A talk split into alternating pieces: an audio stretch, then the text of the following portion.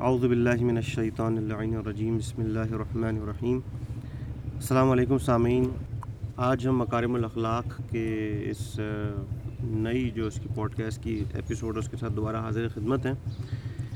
جیسا کہ آپ لوگوں کے علم میں بھی ہے کہ ہم تقریباً دس اس کے فراز جو ہیں وہ اب تک اس پہ گفتگو کر چکے ہیں۔ اور آج ہم گیارہویں فراز سے آغاز کریں گے۔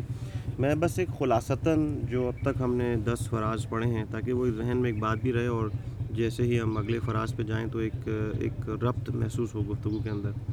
اور ظاہر ہے کہ امام علیہ السلام کی جو گفتگو ہے، اس میں ایک ارتباط ہے ہر ایک نقطے کے اندر۔ تو جیسے کہ پہلا فراز تھا وہ مختصراً ایمان کامل کی دعا تھی۔ دوسرے فراز میں بہترین نیت کو پانے کی دعا تھی۔ تیسرے فراز میں انسان کے رشد و تکامل کی جو مشکلات اور رکاوٹیں ہیں، ان سے بچنے کی دعا تھی۔ اب ہم یہ کہہ سکتے ہیں کہ تیسرے میں جو ہے وہ شاید ایک مادی حوالے سے جو رشد و تکامل کی مشکلات ہیں وہ، چوتھے فراز میں جو ہے وہ انسان کے رشد و تکامل میں روحانی رکاوٹوں سے بچنے کی دعا ہے۔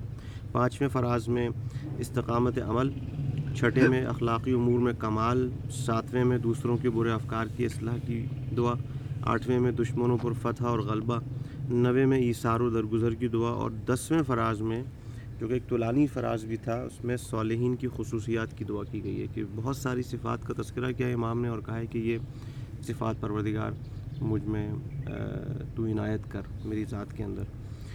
اور اس کے بعد گیارہواں فراز جو ہم آج شروع کریں گے، وہ ہے اس کا جو مین موضوع ہے، وہ ہے بزرگی اور بڑھاپے کے وقت انسان کے لیے وسعت کی دعا۔ تو اور چونکہ ہم نے پچھلے ایک دو پروگرام سے جو ہے وہ ڈیسائیڈ کر لیا ہے کہ ہم کوشش کریں گے، اب اردو ہی پڑھیں کیونکہ سامعین ظاہر ہے کہ وہ اردو ان کے لیے آسان تر ہوگی فہم کے لحاظ سے سمجھنے میں۔ تو گیارہویں فراز کا جو آغاز ہے وہ کچھ اس طرح سے ہوتا ہے کہ بلکہ معذرت خواہوں میں اس گفتگو کو شروع کرنے سے پہلے جیسے کہ میں ہر قسط میں یہ بھی کر رہا ہوں کہ ایک حدیث امام علی علیہ السلام کی یا کسی بھی معصوم کی ایمان کے حوالے سے بیان کر رہا ہوں تو وہ بھی بس مختصراً بیان کرتا ہوں اور پھر گیارہویں فراز پہ گفتگو شروع کرتے ہیں۔ امام علی علیہ السلام فرماتے ہیں کہ جسے نیکی مسرور اور برائی کبیدہ خاطر کر دے، وہ مومن ہے۔ یعنی یہاں پہ ایمان کی ایک اور شناخت کا طریقہ، علامت کا طریقہ ایک بہت آسان سا طریقہ امام علیہ امام علی علیہ السلام بتا کے جا رہے ہیں اور وہ یہ بہت سمپل ہے کہ اگر کوئی شخص نیکی کرے اور خوشی محسوس ہو اسے اپنی نیکی کو انجام دینے کے بعد، یا وہ اگر وہ کوئی برائی انجام دے اور وہ کبھی تک خاطر ہو جائے یا رنجیدہ ہو جائے یا ملول ہو جائے، طبیعت اس میں اس کے دکھ محسوس ہو، اس کو برائی کو انجام دینے کے بعد، تو دراصل وہی شخص مومن ہے۔ یہ ایمان ہونے کی نشانی ہے۔ کیونکہ ہم یہ دیکھتے ہیں کہ بہت سے افراد ایسے ہیں کہ جو برائیاں انجام دے رہے ہوتے ہیں مگر انہیں اپنی برائی کا احساس بھی نہیں ہو رہا ہوتا بلکہ وہ اس برائی پر ہی خوش ہوتے ہیں۔ اور بعد بہت سارے افراد ایسے ہوتے ہیں جن کو نیکی کا کام انجام دینے کا بھی ان پہ کوئی اثر نہیں ہو رہا ہوتا۔ مطلب وہ ان کے نزدیک وہ انجام دینا نہ دینا برابر ہوتا ہے۔ ان کے نزدیک وہ اہمیت نہیں رکھتی وہ چیز کہ بہت سارے افراد ایسے ہم دیکھتے ہیں خاندان میں بھی کہ جو کسی کی مدد کر سکتے ہیں کر بھی دیتے ہیں کبھی کبھی مگر اس کے نزدیک ان کے نزدیک کوئی اس کی حیثیت نہیں ہے اس کام کی۔ لیکن یہاں پہ ایک یہ شناخت طریقہ امام علی علیہ السلام بتا رہے ہیں کہ نہیں، اگر اس کو نیکی کے بعد مسرت محسوس ہو اور برائی کے بعد، برائی کے بعد رنجیدہ ہو، تو وہی شخص مومن ہے۔ مکارم الاخلاق کا گیارہواں فراز جو ہے، جیسا کہ بتایا کہ بڑھاپے کے دوران وسعت کے لیے دعا کی جا رہی ہے۔ مولا فرمار خدایا محمد و عال محمد پر رحمت نازل فرما۔ اور میرے وسیع ترین رزق کو میرے بڑھاپے میں عطا کر۔ اور قوی ترین قوت کو آجزی کے دور میں عطا کر مجھے عبادت کی کسل مندی میں مبتلا نہ کرنا اور اپنے راہ حق سے اندھا نہ بننے دینا، اپنی محبت کے خلاف کوئی اقدام نہ کرنے دینا۔ جو تیرے ساتھ رہیں، ان سے الگ نہ ہونے پاؤں۔ اور جو تجھ سے الگ ہو جائیں، ان کے ساتھ نہ رہنے پاؤں۔ میں سب سے پہلے درخواست کروں گا محسن ناصری صاحب سے، اگر آپ چاہیں محسن بھائی تو کچھ نکات بیان کریں۔ اس معاملے میں ان شاء ہمارے پاس شیراز رضوی بھی موجود ہیں۔ دونوں برادران جو ہیں ان شاء اللہ اور ان شاء اللہ میں بھی کچھ کچھ نہ کچھ اس ضمن میں پیش کروں گا۔ اعوذ باللہ من الشیطان الرجیم، بسم اللہ الرحمن الرحیم وبہ نستعین، انہو خیر الناصر معین وصلی اللہ علی محمد وعلی الطاہرین۔ السلام علیکم ورحمۃ اللہ، تمام سامعین کی خدمت میں عرض سلام۔ اور بہت شکر گزار ہیں آپ کی کہ آپ ہماری ان اقساط کو سنتے آئے ہیں اور اپنے آرا سے آگاہ کرتے آئیں اور آج کی اس قسم میں جہاں ہم پہنچے ہیں، وہاں پر امام علیہ السلام اس دعا میں ہماری رہنمائی فرما رہے ہیں کہ پروردگار کے جب میں مجھے رزق عطا کر مجھے غنی کر دے اس وقت کہ جب میں بڑھاپے میں کمزور ہو جاؤں۔ اچھا امام کی اس دعا سے متعلق ہم پچھلی اقساط میں بھی یہ عرض کر چکے ہیں اور دوبارہ تاکیدن کہ جب بھی ہم امام کی اس دعا کو پڑھیں تو یہ چیز ہمارے مد نظر ہونی چاہیے کہ امام نے کن حالات میں دعا کی ہے۔ یہ تاریخی یعنی۔ ہاں تاریخی پس منظر بہت ضروری ہے۔ تو اس سے ہمارے لیے اس دعا کی اہمیت کا اندازہ ہوگا۔ کہ یہ دعا کس قدر اہمیت کی حامل ہے اور یہ فقط ایک طلب کرنے کا ذریعہ نہیں ہے۔ آداب یعنی دعا صرف نہیں ہے، فقط یہ نہیں سکھا رہا کہ پروردگار سے کس طرح سے کچھ مانگنا ہے، بلکہ ایک تربیتی نظام ہے۔ بعض افراد صرف اس یعنی آپ نے جو نقطہ بیان کیا وہ بہت اہم ہے۔ لیکن وہ ایک اضافی جہت ہونی چاہیے۔ مطلب میں صرف یہ کہنا چاہ رہا ہوں کہ بعض لوگ یہ نہ سمجھ بیٹھیں کہ وہ کہیں کہ چونکہ امام نے تاریخ تاریخی طور پہ یہ بات کہی تھی تو یہ اسی زمانے کے لیے بہت اچھی بات ہے۔ جی۔ یہ نہ جی، ہو خدا خاص طور کیونکہ ہمارے یہاں آپ کو پتہ ہے ہر طرح کے لوگ ہاں، موجود ہیں۔ نہیں یہ یہی مد نظر تھا یہ کہنا جی، چاہ رہا جی۔ تھا میں کیونکہ امام نے امام معصوم چاہے وہ کوئی بھی ہوں یعنی پہلے امام سے لے کر بارہویں امام تک انہوں نے ہر زمانے میں ایک تربیتی نظام دیا اور وہ ہر زمانے کے لیے کارساز ہے۔ کارآمد ہے کارساز ہے ہر زمانے کے لیے جو ہے وہ مفید ہے۔ اور ہر زمانے میں اس کو اس پہ عمل درآمد کیا جا سکتا ہے۔ ایسا نہیں ہے کہ امام نے اگر اس زمانے میں کہا جیسے آپ نے قیامت تک کے لیے ہاں ایک بالکل ایک تربیتی نظام دی تھی جیسے قرآن۔ جیسے قرآن مجید۔ جیسے قرآن مجید احادیث پیمبر صلی اللہ علیہ وسلم ہیں۔ اسی طرح بہت سارے ائمہ کے اقوال اسی طریقے سے یہ دعا بھی اسی طریقے سے ہے کہ ایک تربیتی نظام ہے۔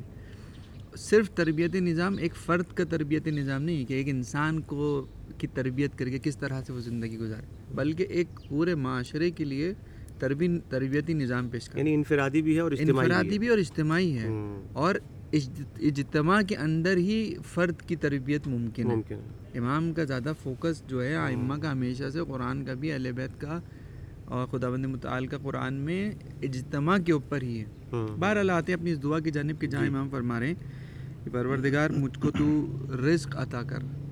اس وقت کہ جب میں بوڑھا ہو جاؤں تو یہاں پر ہم پچھلی قسطوں میں بھی جہاں پر امام نے وسعت رزق کی دعا کی یا غنی ہونے کی دعا کی امام نے بہت سے نکات پیش کیے۔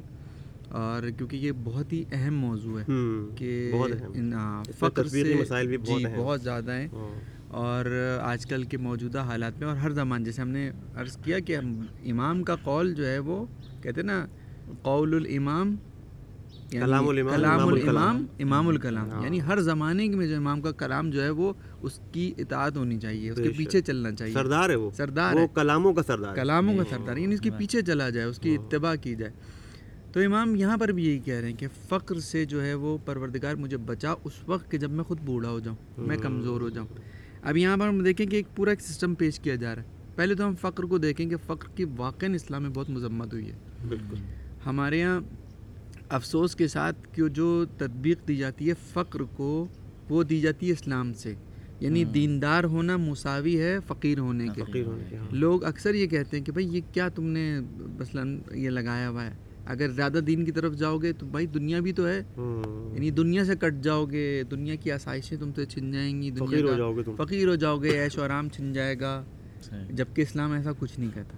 بالکل برعکس ہے ترغیب ہے قرآن کریم میں جہاں پر نماز کا ذکر ہے وہیں پر زکوٰۃ کا ذکر ہے۔ اور زکوٰۃ اسی وقت ہوگی جب آپ دولت ہوگی دولت ہوگی آپ کے پاس۔ آپ کمائیں گے ایک ترغیب ہے۔ اسی طرح رسول اللہ کی ایک حدیث ہے کہ آپ فرماتے ہیں کہ پروردگار مجھ کو کفر سے اور فقر سے نجات دے۔ مجھے کفر سے اور جی۔ فقر سے بچا۔ بالکل۔ تو پوچھنے والے نے پوچھا یا رسول اللہ کہ کیا فقر کفر کے مساوی ہے؟ تو رسول اللہ نے کہا ہاں۔ یعنی کفر کے کہتے ہیں کہ خدا کے نزدیک دو سب سے بڑے گناہ ہیں۔ ایک گناہ ہے کفر کرنا اور دوسرا گناہ ہے اس کی رحمت سے مایوس ہو جانا۔ تو نبی مکرم فرما رہے ہیں کہ فقر کفر کے مساوی ہے۔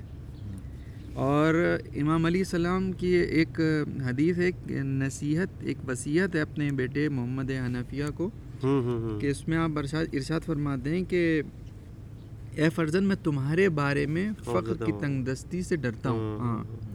لہٰذا اس لیے کہ تم فقر سے اللہ کی پناہ مانگو۔ اور اسے ڈرتے رہو۔ کیوں؟ کیونکہ فقر دین میں کمزوری لاتا ہے اور عقل کی پریشانی اور لوگوں کے نفرت کا باعث ہے۔ یعنی فقر سے کیا ہے؟ اس کے تین امام نے بتائے تین اثرات جو بتائے اس کے جو انسان پر عارض ہوتے ہیں یا وارد ہوتے ہیں وہ یہ ہے کہ انسان دین سے دور ہو جاتا ہے۔ یعنی وہ جو کچھ بھی دیکھ رہا ہوتا ہے اور جو آج کل افسوس کے ساتھ ہمارے معاشرے میں اس چیز کو بہت نشانہ بنایا جاتا ہے۔ دوسرا یہ ہے کہ انسان کی فکر مشوش ہو جاتی ہے درگیر یعنی اس میں مشغول اور مصروف رہتا ہے وہ اپنے فقر میں ہی۔ اس سے باہر سوچ ہی نہیں سکتا۔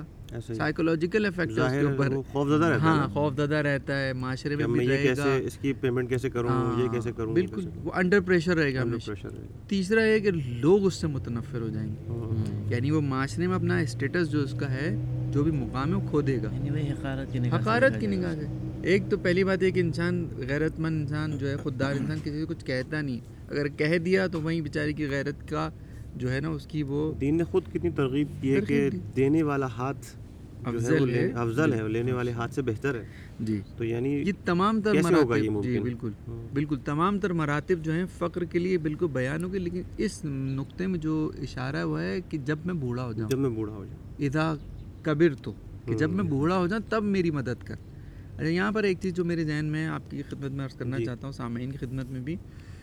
کہ ہمیں، مجھے کچھ ایسا لگتا ہے کہ جیسے ہمارے یہاں جو نظام ہے، ہمارے معاشرے میں خاص طور پہ، اگر دیکھیں تو ایک بہت بڑی خامی ہمیں اس میں نظر آئے گی کہ اس، جو یہ دعا اس، شاید اس کو حل کر رہی ہے اگر ہم اس میں صحیح عمل کریں۔ اگر ہم دیکھیں ہمارے جو معاشرے میں ایک نظام ہے، وہ کیا نظام ہے؟ کہ ہم دیکھتے ہیں بزرگ افراد کو یا سن رسیدہ افراد کو ہم ہمیشہ محتاج دیکھتے ہیں۔ جی۔ اولاد کا محتاج دیکھیں گے اگر اولاد نہیں ہے تو بھائی بہنوں کا محتاج دیکھیں گے کسی نہ کسی۔ کا محتاج جی دیکھیں گے۔ مالی طور پہ بھی جسمانی طور پہ بھی۔ امام نے آگے چل کے جسمانی طور پہ بھی خدا کی پناہ مانگی ہے خدا سے مدد مانگی ہاں۔ پہلے فقرے میں میں مالی جو ہے وہ اس میں خدا کی پناہ مانگ رہے ہیں کہ میں کسی کا محتاج نہ ہوں بڑھاپے میں۔ اچھا اب ہمارے یہاں ہوتا کیا ہے؟ ہمارے یہاں جو ایک سسٹم کی طرف اگر ہم دیکھیں ہمارے یہاں سسٹم کچھ اس طرح سے ہے کہ ایک شخص جو اپنی پوری زندگی اپنی اولاد کی تربیت میں لگاتا ہے ہاں ٹھیک ہے اب ایک جو دوسرے امور کی تربیت وہ الگ جو مالی جو طریقہ کار اس میں یہ ہے کہ بھائی وہ پوری یعنی ان کے اوپر بچوں کو ایک سرمایہ سرمایہ کاری کے عنوان سے دیکھا جاتا ہے بالکل یہ بہت بڑا مسئلہ ہے یہ جی۔ بھی میں بیان ہاں۔ میرے ذہن میں ایک شخص اگر اپنے بچے کی ہاں۔ اولاد کی تربیت کر رہا ہے فرض کیجیے اس نے پڑھایا لکھایا ایک وقت آیا کہ وہ اولاد جوان ہو گئی۔ ہاں۔ اب وہ اس پہ انویسٹ کر رہا ہوتا ہے۔ انویسٹ کر رہا ہوتا ہے۔ اس کی پوری جو فوکس ہوتا ہے وہ یہ ہوتا ہے کہ آج میں اپنی اولاد کے اوپر کروں۔ اور نیت کیا ہوتی ہے چلو نیت بھی اس میں اگر اچھی ہونا تو سمجھ میں آتی ہے بات جی جی جی نیت یہ ہو کہ میں منافع۔ ہاں میں اس پہ انویسٹ کر رہا ہوں اس پہ خرچ کر رہا ہوں ہاں۔ انشاءاللہ اس کا ایسا محصول بنے گا ایسا کوئی شخصیت بنے گی جو دین کے کام آئے گی ہاں خدا کے کام آئے یہ تو ہے ہی گی نہیں یا ایک ایسی شخصیت بنے گی جو معاشرے کو اچھا کر سکے گی نہیں جی۔ اس میں ہے کہ بس یہ میرا بڑھاپا اچھا ہو جائے ہاں۔ گا ہمارا کماں ہمارا کے بڑھاپا۔ سنور جائے گا یہ بہت سنا ہوگا جملہ جی جی کہ جی۔ بڑھاپا سنور جائے بس تو اس میں یہی یہ ہے ہاں اولاد پہ انویسٹ کرنے کا اچھا اس میں دو چیزیں آتی ہیں۔ اس میں ایک چیز یہ آتی ہے کہ ایک تو پہلے یاد ہے ہم نیت سو کے ذریعے سے ایک بری نیت کے ذریعے سے آپ اس پہ جو ہے وہ انویسٹ کر رہے ہیں۔ یہاں پہ آپ مینیج نہیں کر پاتے۔ ہمارے جو میں اس چیز کو بہت محسوس کرتا ہوں یہ ہے کہ اولاد کے اوپر ماں باپ حد سے زیادہ ہاں۔ ان پہ صرف کرتے ہیں بعض اوقات۔ سب کچھ لٹا دیتے ہیں۔ سب کچھ لٹا دیتے ہیں۔ اعتدال نہیں ہے نا اعتدال نہیں ہے۔ ہوں۔ اور ہدف بھی ہدف بھی نہیں ہے۔ ہدف بھی نہیں ہے اور اس میں بھی اعتدال نہیں ہے۔ فرض کسی ایک جوان جو ہے وہ پچیس چھبیس سال کا ہے۔ ہاں، ٹھیک ہے؟ آپ اس کی شادی کیجیے اس کو اس کے پیروں پہ کھڑا ہونے دیجیے۔ بالکل۔ اس کو خود مختار بنائیے ایسا بنائیے کہ وہ مثلاً اگر ابھی مشکل میں ہے تو کوئی مسئلہ نہیں ہے۔ وہ اسٹرگل کرے اس حد پہ جائے کہ وہ خود اپنے پیروں پہ کھڑا ہو کے اپنے لیے کچھ کر سکے۔ ایسے ہی۔ آپ اپنے بڑھاپے کا سہارا جو ہے نا خود کیجیے۔ ایسا نہ ہو کہ آپ آگے جا کے مح- محتاج اور اس کے جو ہیں وہ مالی طور پہ اس کے محتاج بن جائیں اولاد کے۔ یہاں پہ جو- نظر میں ایک یہ آپ نے بالکل یعنی بہت ہی عمدہ نقطہ ہے۔ میں اس نقطے کو ذہن میں رکھ کے لایا تھا کیونکہ یہ تطبیقی نقطہ ہے۔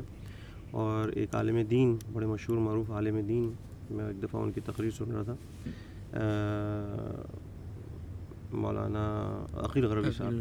انہوں نے ہاں، بہت اچھی بات کی انہوں نے کہا تھا کہ آج کل جو ہے وہ ماں باپ کا انحصار اولاد کے اوپر بڑھاپے کے دوران جس طرح کا وہی آپ نے تذکرہ کیا یہ دراصل ایک شرک ہے شرک ہے یہ کیونکہ ہم غیر اللہ پر بھروسہ کر رہے ہیں بھروسہ کرتے ہیں۔ ہمارا توقع جو امید ہے ہاں۔ پوری امید ہے غیر خدا کے غیر خدا۔ اولاد کے اوپر ٹھیک ہے نا اور یہ چیز جو ہے وہ ظاہر ہے کہ جب آپ شرک کر رہے ہیں تو اس کا پھر اس کے نتائج پہ بھگتنے بھی پڑتے ہیں انسان کو بالکل۔ اور جیسا کہ ہم نے ابھی مسلم بھائی آپ نے بھی کہا کہ یعنی ہمارا تکیہ اور انحصار اولاد پر ہو رہا ہوتا ہے اور بغیر اہداف کے ہو رہا ہوتا جی۔ ہے یعنی اس میں دینی اہداف بھی مس مینجمنٹ ہاں۔ یعنی ایک تو اہداف بھی صحیح نہیں ہے ہاں۔ اور پھر مدیریت کے بھی مسئلے ہیں جی۔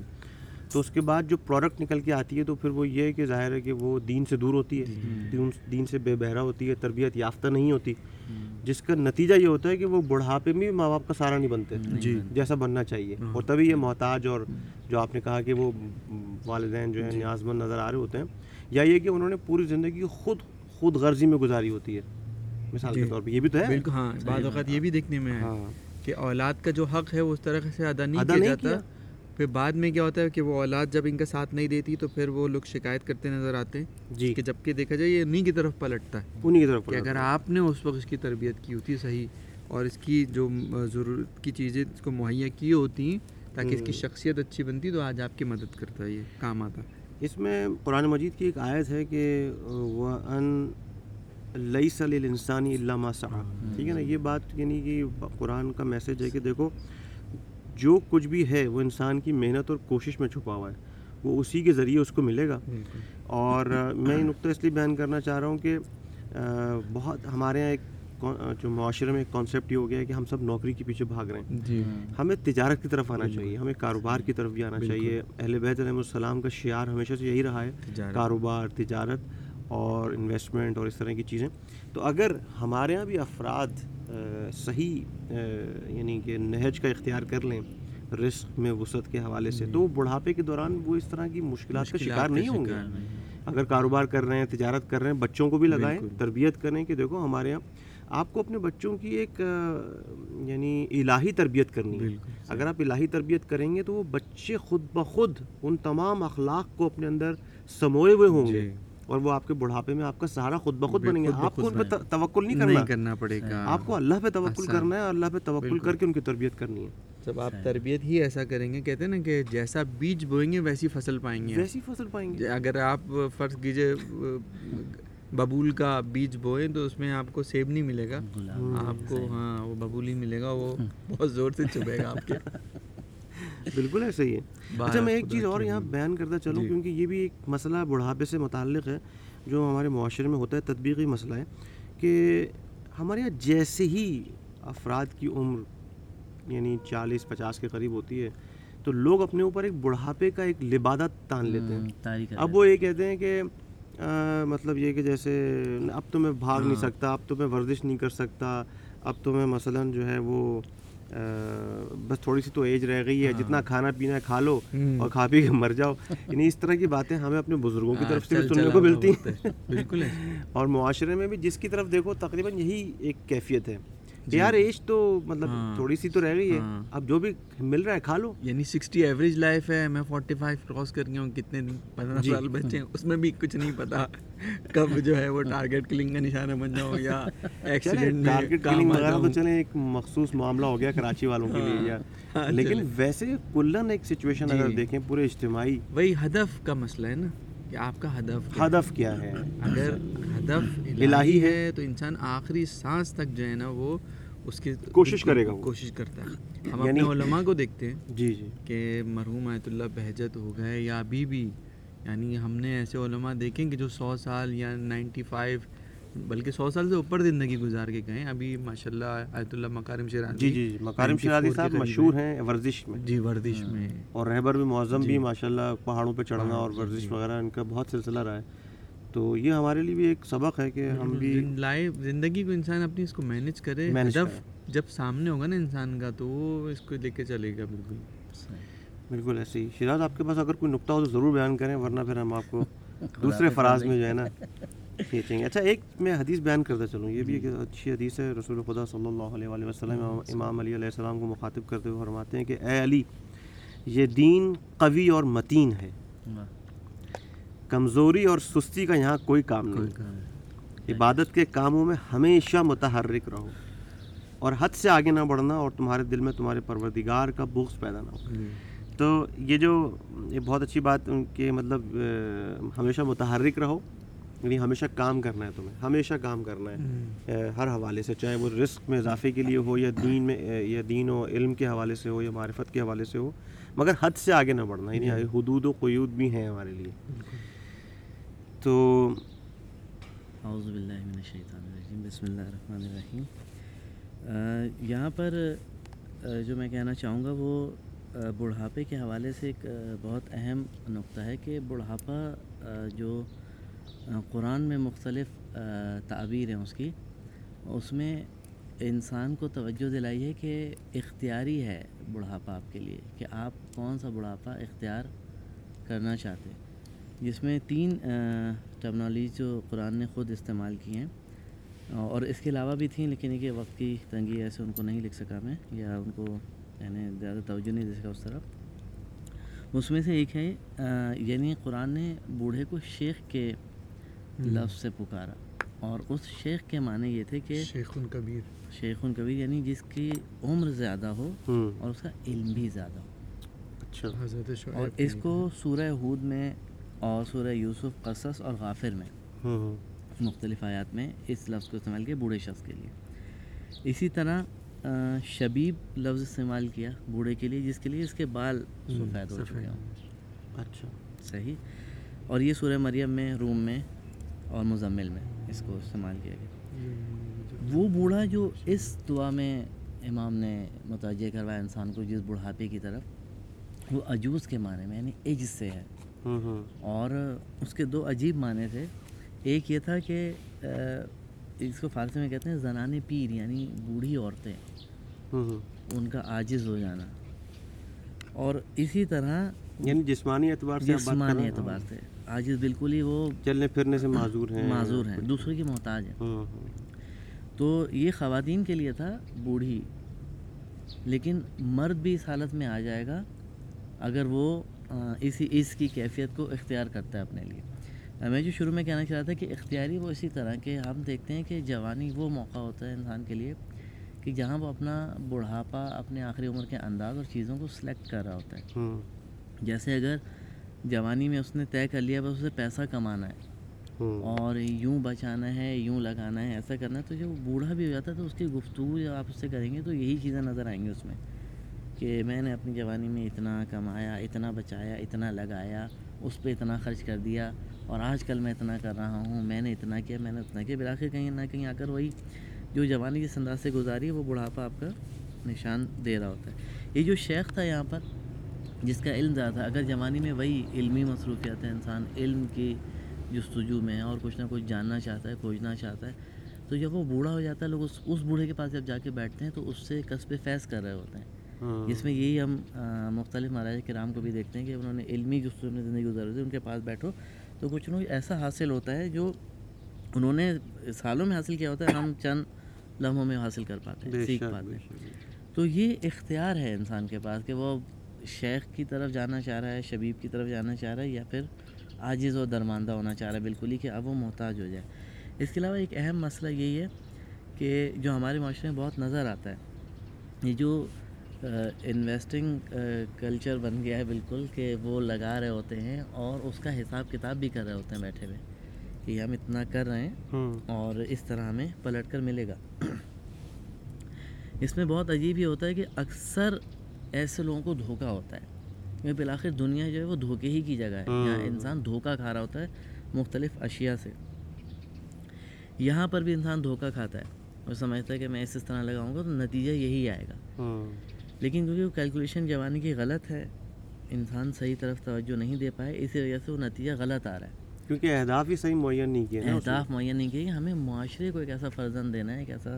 ہاں۔ فرض الہی فرزند۔ کرنا ہے ہاں جو الہی نظام کے قائم ہونے میں ہوں، اور اس کو چلانے میں مددگار ہوں ہوں، نہ کہ وہ بس میری روزی اور روٹی کا ضامن بن جائے اس سے آگے ہم سوچ ہی نہیں ہم سوچ۔ نہیں رہے ہاں اس سے آگے نہیں سوچ پا رہے تبھی ہمارے۔ معیارات بھی ایسے ہو گئے کہ مطلب بیکن ہاؤس میں بچہ جی۔ پڑھے گا اور بس بڑے کسی مشہور یونیورسٹی سے ڈگری لے گا اور مطلب بس دنیاوی کامیابی ہی ذہن میں ہے اسی پہ خرچ کیا جا رہا ہوتا ہے شدید ترین اور۔ اسی پہ خرچ کیا جا رہا ہوتا اس میں قرضہ بھی لیا جاتا ہے اور جو ہے مختلف ذریعوں سے یہاں تک کہ کچھ لوگ تو تعلیم اس سلسلے میں بھی دلا رہے ہوتے ہیں کہ فلاں کے جب بچہ وہاں جا رہا ہے تو ہمیں بھی اپنے بچے کو وہاں بھیجنا وہاں ہے یعنی بھیجنا ہے۔ ایسے عجیب و غریب اہداف جن کا نہ کوئی سر ہے نہ کوئی پیر ہے نہ کوئی ان کا نتیجہ ہے ہاں۔ اگر ان کا بچہ وہاں جا رہا ہے ان کے مالی حالات ان کے اور ہیں آپ کے اور ہیں ہمیں وہ ڈیسیجن لینا ہوگا وہ فیصلہ کرنا ہوگا جو ہمارے حالات کے اعتبار سے ہو نہ کہ اس لیے کہ ان کا بچہ جا رہا ہے۔ دیکھا دیکھی نہ ہو۔ ایسے میں ایک بڑا عجیب واقعہ ہے جو یہ ایک فلائٹ ہائی جیک کی گئی تھی پاکستان ایئرپورٹ سے جس میں ان کا ایک بہت مشہور مولوی ہیں۔ ان کا بیٹا تھا۔ جب اس کا انٹرویو وغیرہ لیا گیا کہ کیوں بھائی یہ ہائی جیکنگ کی تم نے پکڑے گئے تھے سب بعد میں۔ نقصان بھی ہوتا جانی اس میں۔ تو اس کی جب ہسٹری معلوم ہوئی تو پتہ چلا کہ ان کے والد نے یہی فیصلہ کیا کہ کیونکہ وہ کچھ اچھی پوسٹ پر تھے گورنمنٹ کی طرف سے تو انہوں نے سوچا کہ بھئی اتنے سارے لوگ اس اسکول میں جاتے ہیں ان کے بڑے یعنی جو مالی طور پہ ثروت مند لوگ ہیں ان کے بچے یہاں جاتے ہیں تو میں بھی اپنے بیٹے کو یہاں بھیجوں۔ یہ فیصلہ تو انہوں نے کیا لیکن آ، پوری طرح توجہ نہیں تھی وہی اہداف تھا شاید صحیح نہیں تھے جو بھی تھے نتیجہ یہ آیا کہ وہ وہاں جا کے احساس کمتری کا شکار ہو گیا شدید۔ کیونکہ وہاں جو افراد آ رہے تو صرف فیس نہیں دیتے تھے۔ ان کا پورا ایک لائف اسٹائل تھا۔ ہاں ظاہر اب وہ اس میں احساس کمتری شکار ہو گئے۔ جس طرح یہ آتے ہیں جس طرح ان کے نوکر چاکر ہیں جس طرح ان کے محافظ ہیں میرے پاس کچھ بھی نہیں ہے۔ میں اپنی میرے پاس کنوینس نہیں آنے کی۔ میں کس طرح آ رہا ہوں یہ کس طرح آ رہے ہیں۔ وہ اس کے اندر اتنا فرسٹریشن بڑھا کہ وہ اس طرح نکلا کہ وہ ہر وہ کام انجام دیتا تھا اپنے والد کے اگینسٹ یعنی اگر والد کسی تنظیم میں جا رہے ہیں جو وحدت کی طرف ہے تو وہ جائے گا اس کے بالکل اگینسٹ یعنی ہر وہ کام کرتا تھا جوانی میں آ کے کہ اس کے والد انجام دیتے تو یہ اصل مسئلہ وہی آیا کہ پتہ ہی نہیں چلا کہ ہم نے ہدف کیوں اور کس لیے اختیار کیا تھا. الہی نہیں تھا. بس وہ دنیا داری تھی کہیں نہ کہیں آ کر جو اس طرح کے افراد کو پھر معاشرے میں جنم دیتی ہے. اس دعا کے اندر کچھ اور جملے بھی ہیں. میں ان کو بھی ذرا ذرا سا مختصراً چاہوں گا کچھ نہ کچھ بات تطبیقی حوالے سے کر لیں. جیسے مولا فرماتے ہیں کہ اور اپنے راہ حق سے اندھا نہ بننے دینا۔ اب اس کے مزداق بہت سارے ہو سکتے ہیں لیکن میں نے ایک چیز کو چنا ہے کیونکہ ظاہر ہے بڑھاپے کا تذکرہ ہو رہا ہے۔ تو میں دیکھ میں نے مجھے یاد ہے کہ جعفر تیار سوسائٹی میں بھی اور شاید اور بہت ساری بستیوں میں بھی بلکہ کلن شاید پورے ملک کا یہی حال ہے۔ دیواریں بھی انہی چیزوں سے جو ہیں وہ پینٹ زدہ ہوئی ہوئی ہیں کہ فلاں عامل بنگالی اور فلاں اور یہ عامل اور وہ عامل۔ تو ہر مسئلے کا حل۔ یہ بڑا تذکرہ جو ہے وہ مطلب یہ میں نے یہ دیکھا ہے کہ مثال کے طور پہ مثلا فرض کریں کہ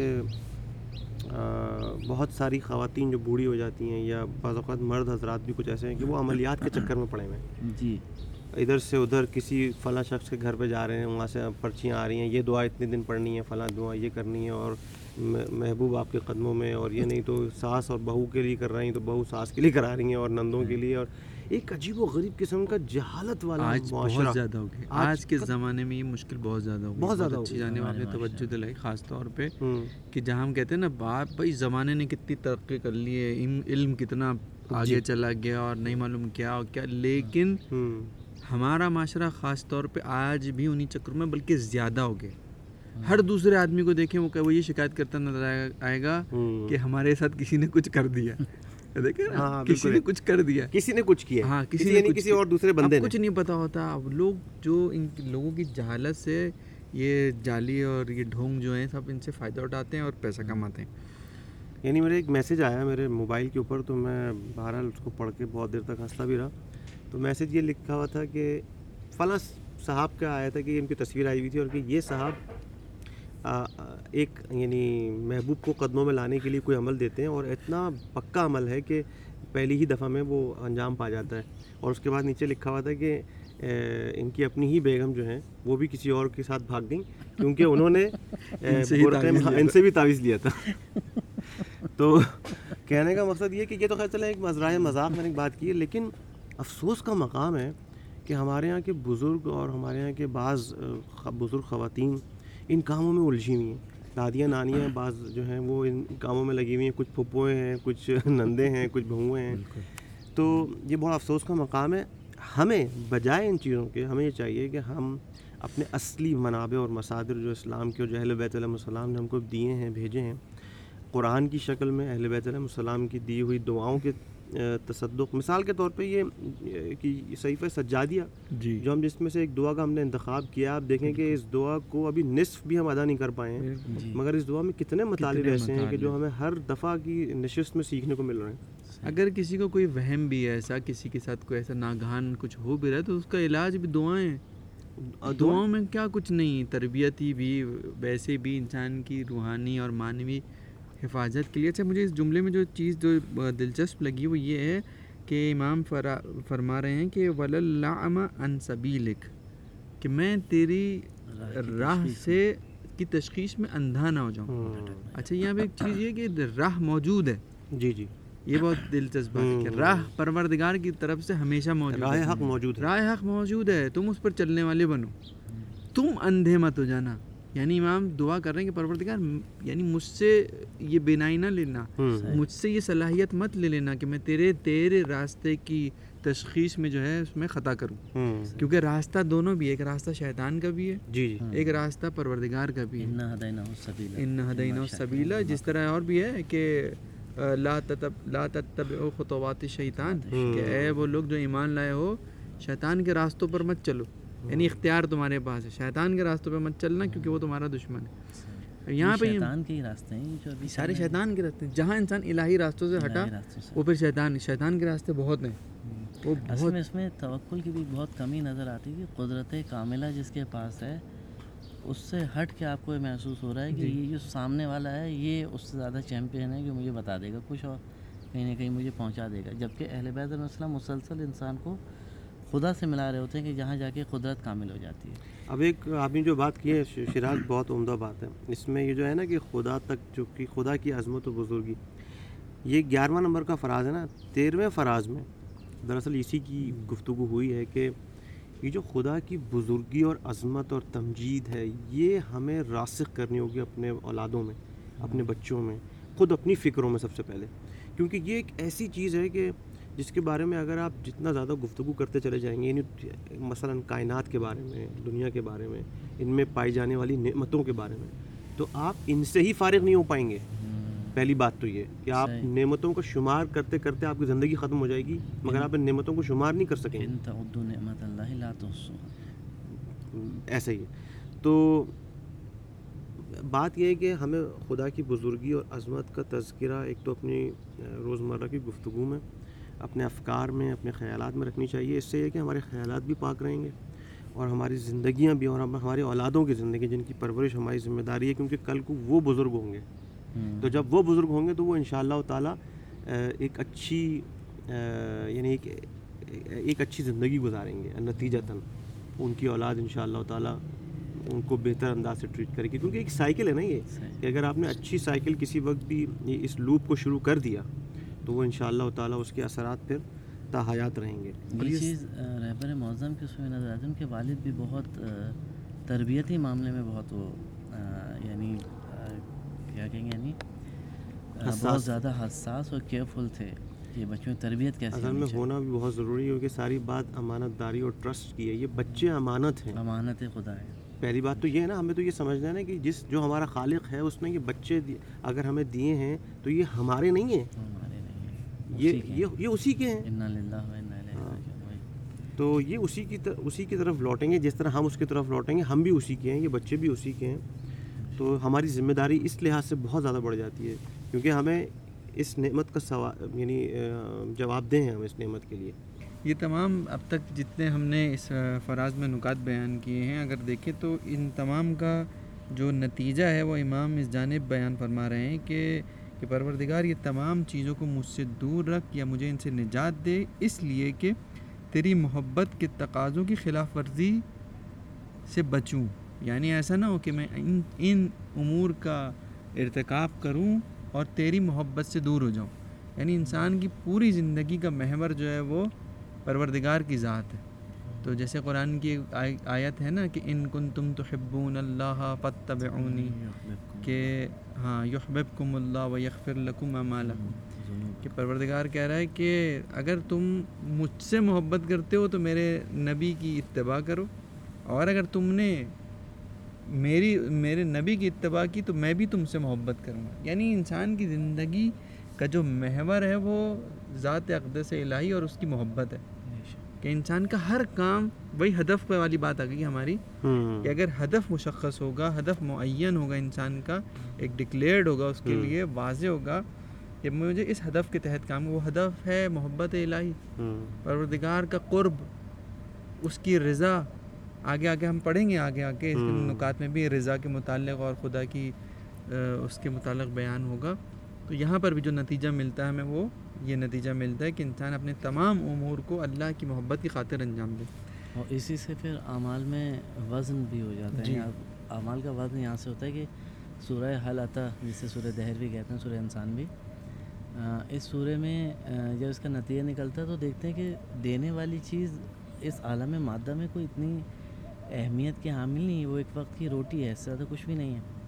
اس کے مقابلے میں کتنے لوگوں نے اس سے زیادہ انفاق کیا ہوتا ہے اس سے زیادہ خرچ کیا ہوتا ہے۔ لیکن وہ جو محور کیونکہ ذات الہی ہے خالص خدا کے لیے سارا کام ہے تو ان تین روٹیوں کا آج تک کوئی مقابلہ نہیں ہے کہ کوئی انسان مقابلہ کر سکے کہ میں نے یہ قصر اور یہ پوری بادشاہت سب کچھ خدا کی راہ میں لوٹا دیا ہے لہٰذا یہ معاملہ زیادہ ہے۔ وہ خلوص اور وہ چیز ہوتی ہے جو انسانی الہی محور جو کام ہوتے ہیں وہ وزن بڑھا دیتے ہیں ہمارے۔ یہ بہت ہے۔ اس میں بس یہ آخری بات میرے خیال سے اس فراز کی ایک بہت اہم آخری بات وہ یہ کہ مولا آخر میں یہ بھی فرما رہے ہیں کہ جو تیرے ساتھ رہیں ان سے الگ نہ ہونے پاؤں۔ سبحان اللہ۔ اور جو تجھ سے الگ ہو جائیں ان کے ساتھ نہ رہنے پاؤں۔ اور جو ایک اہم جو نقطہ ہے اس میں کہ ایک یہ بات ایک کلی بات ہے۔ یعنی اس میں مولا نے یہ نہیں کہا نہ ماں باپ کا تذکرہ ہے نہ بہن بھائی کا نہ دوستوں کا نہ ہمسایوں کا۔ کسی کا اس میں کلی بات ہے نا کہ جو تیرے ساتھ رہیں ان سے الگ نہ ہونے پاؤں۔ اب وہ چاہے کوئی بھی ہوں۔ اور جو تجھ سے الگ ہو جائیں ان کے ساتھ نہ رہنے پاؤں۔ تو یہاں پر بس ایک یہ بات بتا چلوں اب ظاہر ہے کہ لوگ یہ بھی ہو سکتا ہے کہیں کہ بھائی آپ تو اگر ماں باپ ہمارے صحیح نہیں ہیں ہاں۔ تو ہم کیا کریں؟ ان سے الگ ہو جائیں۔ ہم تو ہم سے الگ ہونے کی دعا مانگ رہے ہیں۔ تو ٹیکنیکلی یس بھی ہے اور نو بھی ہے۔ یس کس حوالے سے؟ فکری اعتبار سے۔ فکری اعتبار۔ آپ ان کے ہدف میں ان کے ساتھ نہ ہوں۔ آپ ہاں۔ ہاں بلکہ کوشش کریں ان کے ہدف کو تبدیل کر کے آپ اپنے ہدف تک لے لے آئیے۔ بالکل۔ اور ان سے دور نہ ہوئیے جیسے پچھلی قسط میں بھی ہم نے بیان جی کیا تھا جی جی۔ کہ جو تم سے دوری اختیار قطع تعلق کرے ان کو نصیحت کرو۔ ہاں۔ ان کو اپنے اپنے سے نزدیک لاؤ۔ اور خیر چلیں ماں باپ کا معاملہ تو ایک الگ ہی ہے کہ پروردگار نے خود بالکل۔ حکم بھی دیا ہے کہ بھائی حسن اخلاق سے پیش آؤ۔ مطلب تمہیں ان کے ساتھ جو ہے حسن معاشرت دین سے پیش آنا ہے۔ یعنی ان کی اطاعت نہیں ہے۔ اطاعت حقیقی صرف خدا اور اہل بیت کی ہے۔ مگر اطاعت مجازی اس صورت میں ان کی ہو سکتی ہے کہ ان کی بھی اہداف وہی ہوں جو الہی ہوں۔ ماں باپ اگر الہی والدین راستے کے لیے لفظ استعمال ہوا احسان کا۔ احسان کا۔ بالوالدین ہاں، احسان۔ ہاں، کہ والدین کے ساتھ احسان کرو یعنی ان کے ساتھ حسن سلوک کرو۔ اطاعت نہیں ہے؟ اطاعت نہیں احسان ہے ہاں۔ اور یہ ایک بڑا مسئلہ ہے جو اکثر ہمارے یہاں اہ، صحیح طرح سمجھا نہیں ہاں مخلوط ہو جاتا ہے۔ لوگ جو ہے نا وہ اطاعت کے زمرے میں ماں باپ کو بھی لے آتے ہیں۔ والدین کی اطاعت جو ہے وہ ائمہ اہل بیت علیہ السلام کی اطاعت کے ذیل میں۔ اگر اس کے انڈر اس کے نیچے آتی ہے فرض کیجیے کہ ماں باپ حکم دے رہے ہیں کہ نماز پڑھنے کا جی جی۔ کیوں؟ کیونکہ وہ راہ خدا کی جانب بلا رہے ہیں وہاں راہ ائمہ کی جانب بلا رہے ہیں تو وہاں ان کی اطاعت ہوگی۔ بالکل اگر اس کے برعکس ہے تو ان کی اطاعت واجب نہیں ہے۔ بس احسان بہرحال رہے گا کیونکہ آپ اور جیسے امام نے کہا نا کہ جو جو تجھ سے نزدیک ہوں ان سے مجھے دور نہ ہونے دے اور جو جی۔ تجھ- سے دور ہوں میں ان کے قریب نہ جانے پاؤں۔ یعنی ہمارے جتنے بھی مراسم ہیں چاہے وہ ہمارے رشتہ دار ہو گئے چاہے ہمارے دوست ہو گئے چاہے کوئی بھی ہو گیا اس کا معیار جو ہے وہ پروردگار کی پروردگار کی۔ ذات ہے۔ یعنی جیسے کہا گیا ہے نا کہ وہی جیسے پچھلے بھی ہم تھوڑی دیر پہلے بات کرے تھے محبت الہی کہ پروردگار کی محبت معیار ہونا چاہیے۔ اور کہتے ہیں نا کہ اپنی محبتیں بھی محبت اور نفرت وہ الہی محبت اور نفرت کی بنیاد پہ رکھو یعنی حق اور باطل کا معیار پروردگار ہے۔ تو ہمیں یہ بھی دیکھنا ہوگا کہ جیسا اس وقت معاشرتی ایک تطبیقی مسئلہ یہ بھی ہے میں کیا کروں نئی سے نئی بات سے بات نکلتی چلی جاتی ہے کہ ہم یہ دیکھ رہے ہیں کہ بعض مجالس جو ہیں وہ امام حسین کے نام پر ہو رہی ہیں۔ مگر ان کا ہدف امام حسین کا نہیں ہے۔ بعض۔ جلوس بھی نکل رہے ہیں امام حسین کے نام پر مگر ان کا ہدف کے ساتھ۔ ہاں۔ یا بہت ساری ایسی چیزیں ہو رہی ہیں کہ مثلا راستے بند کر دیے جاتے ہیں۔ میں نے تو کئی احادیث پڑھی ہیں رسول خدا صلی اللہ علیہ وآلہ وسلم کے حوالے سے وہ فرماتے ہیں کہ اگر راہ عمومی کو کہ جس پہ عام افراد کے گزرنے کی راہ گزر ہو اس کو بند کر دیا جائے اور لوگوں کو مشکلات میں ڈال دیے جائے تو وہ صد المعارب تو وہ شخص جواب دے قیامت کے روز۔ آپ یہ نہیں کر سکتے کہ لوگوں کے لیے آپ راستے بند کر دیں۔ وہ اجازت کے ساتھ اور وہ سب چیزیں آپ صحیح ہے آپ ایک جگہ ان چیزوں کو کہتے ہیں کہ ہم نے اجازت لی ہے سب کچھ کیا ہے لیکن اس کے باوجود بھی آپ کو یہ دیکھنا ہوگا کہ آپ کے کس عمل سے لوگ امام حسین سے قریب ہو رہے ہیں اہل بیت سے قریب ہو رہے ہیں۔ ایسا نہ ہو کہ آپ کے کسی عمل سے حتیٰ کہ مجلس اعضا حتیٰ کہ جلوس حتیٰ کہ کچھ بھی۔ مگر اگر اس سے اگر قریب نہیں ہو رہے اسلام سے اہل بیت سے اہداف الہی سے بلکہ الٹا ہی دور ہو رہے ہیں تو وہ چیزیں آٹومیٹکلی پھر باطل کے زمرے میں آئیں گی وہ حق نہیں کہلائیں گی کسی بھی صورت میں۔ بہرحال تو وہ مجالس جہاں پہ شرک کھلے عام بیان کیا جا رہا ہے اور اس پہ Exactly, انسان exactly. قائم ہے۔ بالکل ایسے بالکل بہت حیران کن ہے یہ۔ مکارم الاخلاق کا فراز نمبر بارہ۔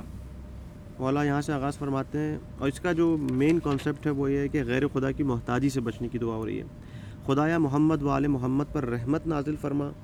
مجھے ایسا بنا دے کہ ضرورت کے وقت تیرے تیری مدد سے دشمنوں پر حملہ کروں۔ حاجت کے موقع پر تجھ سے سوال کروں۔ مسکینی میں تیری بارگاہ میں گڑ گڑاؤں۔ مجھے ایسی آزمائش میں نہ ڈال دینا کہ تیرے غیر سے مدد مانگنے لگوں۔ اور فقیری میں غیر کے دروازے پر ہاتھ پھیلا کر خضو کا اظہار کروں۔ اور خوف میں تیرے غیر سے فریاد نہ کرنے پاؤں۔ کہ اس طرح تیری بارگاہ میں محرومی ناکامی اور بے اعتنائی کا مستحق ہو جاؤں۔ اے بہترین رحم کرنے والے۔ یعنی ان تمام چیزوں سے غیر خدا کی محتاجی سے بچنے کی کلن اس میں جو ایک پیام ہے اس دعا میں اس فراز میں کہ غیر خدا جیسے ابھی ہم نے پچھلی والی دعا میں بھی ہم نے ذکر کیا کہ جیسے ماں باپ جو ہوتے ہیں وہ اولاد کو مثلا سمجھ رہے ہوتے ہیں کہ یہ ہمارا کریں گے بڑھاپے میں تو یہ غیر خدا ہے۔ بالکل۔ ٹھیک ہے نا؟ اسی طریقے سے بعض اوقات جاب کرنے والا جو ہوتا ہے وہ اپنے باس کو سمجھ رہا ہوتا ہے کہ یہ میری تنخواہ دے گا۔ جی۔ تو یہاں پہ بھی اسی لیے جو رسک کے دس حصوں میں سے نو حصے تجارت کرنے والے اور ایک حصہ جو ہے نوکری کرنے والے کے لیے رکھا گیا ہے حدیث میں بیان ہوا ہے وہ اسی لیے کہ جو تجارت کرتا ہے اس کا توکل اللہ کی ذات پر ہوتا ہے۔ خود کفیل ہوتا خود کا ہاں وہ انتظار کر رہا ہوتا ہے کہ خدا بھیجے گا خریدار کو میرے پاس۔ جو چونکہ اس کا توکل اللہ کی ذات پہ ہوتا ہے تو اس وجہ سے اس کا رسک بھی زیادہ ہوتا ہے رسک کے دس حصوں میں سے نو حصے اس کے ہیں۔ تو ظاہر ہے کہ ہمیں غیر خدا سے مانگنے سے بچنا ہے۔ اور یہ ایک بہت ہی اہم ایشو ہے اس وقت، خاص طور پہ ہمارے معاشرے میں، کہ جگہ جگہ ہم جو ہے نا غیر خدا سے مانگ رہے خدا نہ خواستہ ہاں سب سے پہلے ہمیں ڈیفائن کرنا ضروری کہ غیر خدا ہیں کون۔ کہیں ایسا نہ ہو کہ اب لوگ ہم سے یہ، ہماری اس گفتگو سے یہ اندازہ لگانے لگیں کہ خدا نہ خواستہ اہل بیت بھی غیر خدا ہیں ایسا نہیں ہے۔ کیونکہ خدا نے جن کی محبت کو واجب کیا ہے اور جن کی محبت کا بار بار تذکرہ کر کے یہ فرما رہا ہے کہ مثلا یا رسول خدا کی زبانی ہم سنتے سنتے آتے ہیں کہ فاطمہ میرے جگر کا ٹکڑا ہے۔ اس سے محبت جو اس سے محبت کرے گا وہ مجھ سے محبت کرے گا جو مجھ سے محبت کرے گا وہ خدا سے محبت کرے گا۔ تو اس طرح یہ ساری چیزیں ہمیں امام حسین کے بارے میں ملتی ہیں امام علی کے بارے میں ملتی ہیں امام تمام آئمہ کے بارے میں ملتی ہیں۔ تو یہاں کیس وہ نہیں ہے۔ یہاں کیس الگ ہے۔ یہاں پہ اہل بیت وہ ذوات مقدسہ ہیں کہ جن کے بارے میں خود محبت کا بھی کہا جا رہا ہے اور ان سے مانگنا جو ہے وہ دراصل ایک ان کو وسیلہ بنا کر مانگنا ہے۔ یعنی ہم اہل بیت سے نہیں مانگ رہے ہم اہل بیت کو وسیلہ بنا کر خدا سے مانگ رہے ہیں۔ ہمارا جو آخری عطا کرنے والا جو ذات ہے جو آخری عطا کرنے والی ذات ہے جو فائنل جو ہماری ذات ہے وہ تو خدا ہی ہے نا۔ ہمیں دے گی تو وہی۔ مگر ہاں کچھ ایسی ہستیاں ہیں کہ جن کی محبت میں وہ ہمیں تو توسل جو ہے اہل بیت کا یا شفاعت کا جو کانسیپٹ حکم ہے۔ تو خود پروردگار نے دیا۔ خود ہاں۔ تبو الیہ الوسیلہ کہ پروردگار کی جانب وسیلے کی وسیلے کے ذریعے سے پروردگار کی جانب آؤ۔ اچھا یہاں پہ جو ایک دلچسپ بات ہے کہ ایک بار پھر ہم امام ہماری توجہ سی جانب دلا رہے ہیں۔ کہ میں ضرورت کے وقت اور تنگ دستی کے وقت کسی کے سامنے غیر خدا کے سامنے نہ گڑ گڑاؤں اچھا یہاں پہ جو جملہ ہے نا اتذرعو یعنی تجرو کا جو لفظ استعمال ہوا ہے وہ جی۔ بہت ہی دلچسپ ہے۔ کہ کوئی اور جملہ بھی امام استعمال کر سکتے تھے لیکن تجرو جو ہے عربی زبان میں وہاں استعمال ہوتا ہے۔ التماس۔ صرف التماس نہیں ہے صرف طلب کرنا نہیں ہے جیسے ہم کہتے ہیں نا کہ خدا کے لیے انسان خوشو اختیار کرے خضو کرے۔ ایک جگہ آتے ہیں تجرو۔ کہتے کہتے ہیں دعاؤں میں تجرو ہونا جی، چاہیے۔ جی، جی۔ وہ گڑ گڑانا ہے اس طرح سے گڑ گڑانا کہ ہمارے استاد آیت اللہ عراقی اپنے درس اخلاق میں بیان کر رہے تھے کہ تجرو اس حالت کو کہتے ہیں۔ کہنے لگے کہ ایک دودھ دینے والے یا ایک دودھ پینے والا جو بچھڑا ہوتا ہے اگر اس کو اس کی ماں سے دور کر دیا جائے۔ ماں کو دور کر دیا جائے دونوں کو دور کر دیا جی۔ جائے ایک دوسرے سے۔ اور جب وہ بچھڑا جب وہ بچہ بھوک سے بلبلائے گا ہوں ہوں۔ تو اس کی جو ماں پھر جو کہہ دیکھتے ہیں وہ جو جانور جو اس کو دودھ دے رہی ہاں، ہوتی ہے ہاں، اس کی ہاں، ماں جو ہے جی، جس جی، کو دودھ پلاتی ہے جس تکلیف میں ہوگی۔ جس تکلیف میں ہوگی جس طریقے اور یہ دیکھنے میں آتا ہے اللہ کہ اگر آپ کسی کو کہیں تو وہ اس طرح سے اپنے آپ کو پٹکتی ہے وہ اس طرح سے وہ مادہ اپنے آپ کو یعنی جھٹکے گا اور اپنے آپ کو کبھی دیوار پہ مارے گا کرب کا اظہار۔ ہاں، یعنی کسی صورت میں وہ زنجیر توڑائے رسی توڑائے اور وہ اپنے بچے سے اس بچے سے ملے جا کے اس کی ہوں۔ وہ ضرورت کو پورا کرے۔ ہائے تو یہ تجرو یہاں پہ اس معنی میں آتا ہے۔ واہ واہ واہ۔ تو بعض اوقات ہم اپنی مشکلات کی وجہ سے ایسے بے بس ہو جاتے ہیں کیونکہ ہماری نگاہ میں جو روزی رساں ہے وہ پروردگار نہیں ہوتا۔ جو ضرورت کو پورا کرنے والا ہے وہ پروردگار نہیں ہوتا۔ تو ہم کیا سمجھتے ہیں؟ ہم سمجھتے ہیں جیسے آپ نے کہا کہ بھائی باس جی۔ جس کے پاس میں نوکری کر رہا ہوں۔ تو بس وہی اس کے آگے میں ضرورت کے وقت ایسا گڑ گڑانے لگتے ہیں لوگ۔ دیکھنے میں آیا ہے؟ جی جی جیسے کیوں؟ کیونکہ جو صحیح معنی میں معرفت نہیں ہے انسان نہیں پہچان سکا کہ کون ہے اس کا روزی رساں اس کو رزق دینے والا کون ہے؟ تو اس صورت میں ہم دیکھتے ہیں کہ لوگ یعنی ضرورت کے موقع پر اور حاجت کے موقع پر ایسے ایسے کام کر جاتے ہیں کہ جو ان کی شایہ نشان نہیں ہوتے۔ ذلت اور پستی۔ پستی۔ حتیٰ ان خود بشریت کی شان اس خلاف۔ شایہ نشان نہیں ہے خلاف ہے اس کے کہ انسان کسی دوسرے انسان کے سامنے گڑ گڑا ہے۔ یعنی اور اس کے فرعون بننے میں ہم مددگار بن جاتے ہیں۔ یعنی ہم گڑ گڑا کے اس کے سامنے اس کو اور فرعون بنا رہے ہوتے ہیں۔ اگر اس کی بھی تربیت نہیں ہوئی ہوئی ہے تو۔ اور اس کا بھی اس کے لیے بھی اہداف معین نہیں ہوئے تو وہ بھی جو ہے وہ اپنے آپ کو ایک فرعون سمجھ رہا ہوتا۔ تو اس سے کیا ہوتا ہے کہ انسان کا شخصیت اس کی جو وقار ہے وہ ختم ہو جاتا ہے۔ تو ہم یہی دعا کر رہے ہیں کہ کتنی ہی مشکل کیوں نہ آئے توکل رکھو پروردگار کے اوپر۔ اور یہاں پہ یہ بھی فرق پتہ چل رہا ہے کہ جب مولا فرما رہے ہیں کہ تیرے غیر تو اس کا مطلب ہے کہ تیرے اپنے بھی کوئی ہیں۔ ہاں ٹھیک ہے۔ آپ کی وہی ہاں۔ بات کمپلیٹ کرنا چاہوں گا قرآن میں جو اطاعت ہے کہ عطی اللہ و رسول الامر جی۔ یہ اطاعت طولی بالکل ایک ہے۔ واہ واہ خود اللہ کی بھی طول اس کے میں۔ رسول کی بھی اور اول الامر کی بھی۔ یعنی خدا نے مطالعہ فرق بیان نہیں کیا کہ میں ہوں اور میرے غیر کی اطاعت اس طرح ہوگی۔ جی، نہیں جی۔ میری اور میرے جو ہیں ان کی اطاعت ہاں سے ہاں ہاں۔ کیونکہ یعنی سب کے لیے لفظ عطی اطاعت ہے۔ کر رہے ہو، ہاں۔ گویا میری اطاعت واہ۔ کیا بات۔ میں اس کوئی اور نقطہ اگر ہو تو پھر صحیح ہے ورنہ پھر ہم اگلے فراز پہ چلتے ہیں۔ مکارم الاخلاق کا فراز نمبر تیرہ۔ خدایا محمد و آل محمد پر رحمت نازل فرما۔ خدایا، شیطان میرے دل میں جو آرزوئیں، خیالات اور حسد پیدا کرواتا ہے، اسے اپنی عظمت کی یاد، اپنی قدرت کی فکر اور دشمن کے مقابلے میں تدبیر کرنے میں مد- تبدیل کر دے۔ اور وہ جو میری زبان پر کلمہ فحش، بدگوئی، سب و شتم، جھوٹی گواہی مومن مومن غائب کی غیبت، مومن حاضر کے لیے گالیاں وغیرہ جاری کرنا چاہتا ہے، اس کے بدلے اپنی حمد و ثناء اور اپنی عمیق ترین ستائش، اپنی تمجید اور بزرگی کے بیان کا تسلسل، اپنی نعمت کا شکر، اپنے احسان کا اعتراف اور اپنی نعمتوں کے شمار کو قرار دے دے۔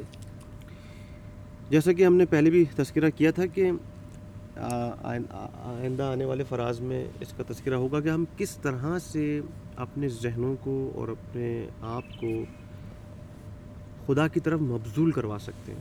اور اس کے لیے بہت سارے راستے ہیں جس میں سے سب سے پہلا ایک فکری اور روحانی مسئلہ ہے۔ یعنی ظاہر ہے اس میں دو حصوں میں مولا اس کی یعنی گفتگو فرما رہے ہیں۔ ایک تو یہ ہے کہ انسان کی فکری اور روحانی مسئلہ اور ایک اس کا عملی اور جسمانی۔ اب جیسے فکری اور روحانی مسئلہ کیا ہے کہ جیسے مولا فرما رہے ہیں کہ شیطان میرے دل میں جو آرزوئیں خیالات اور حسد پیدا کرواتا ہے۔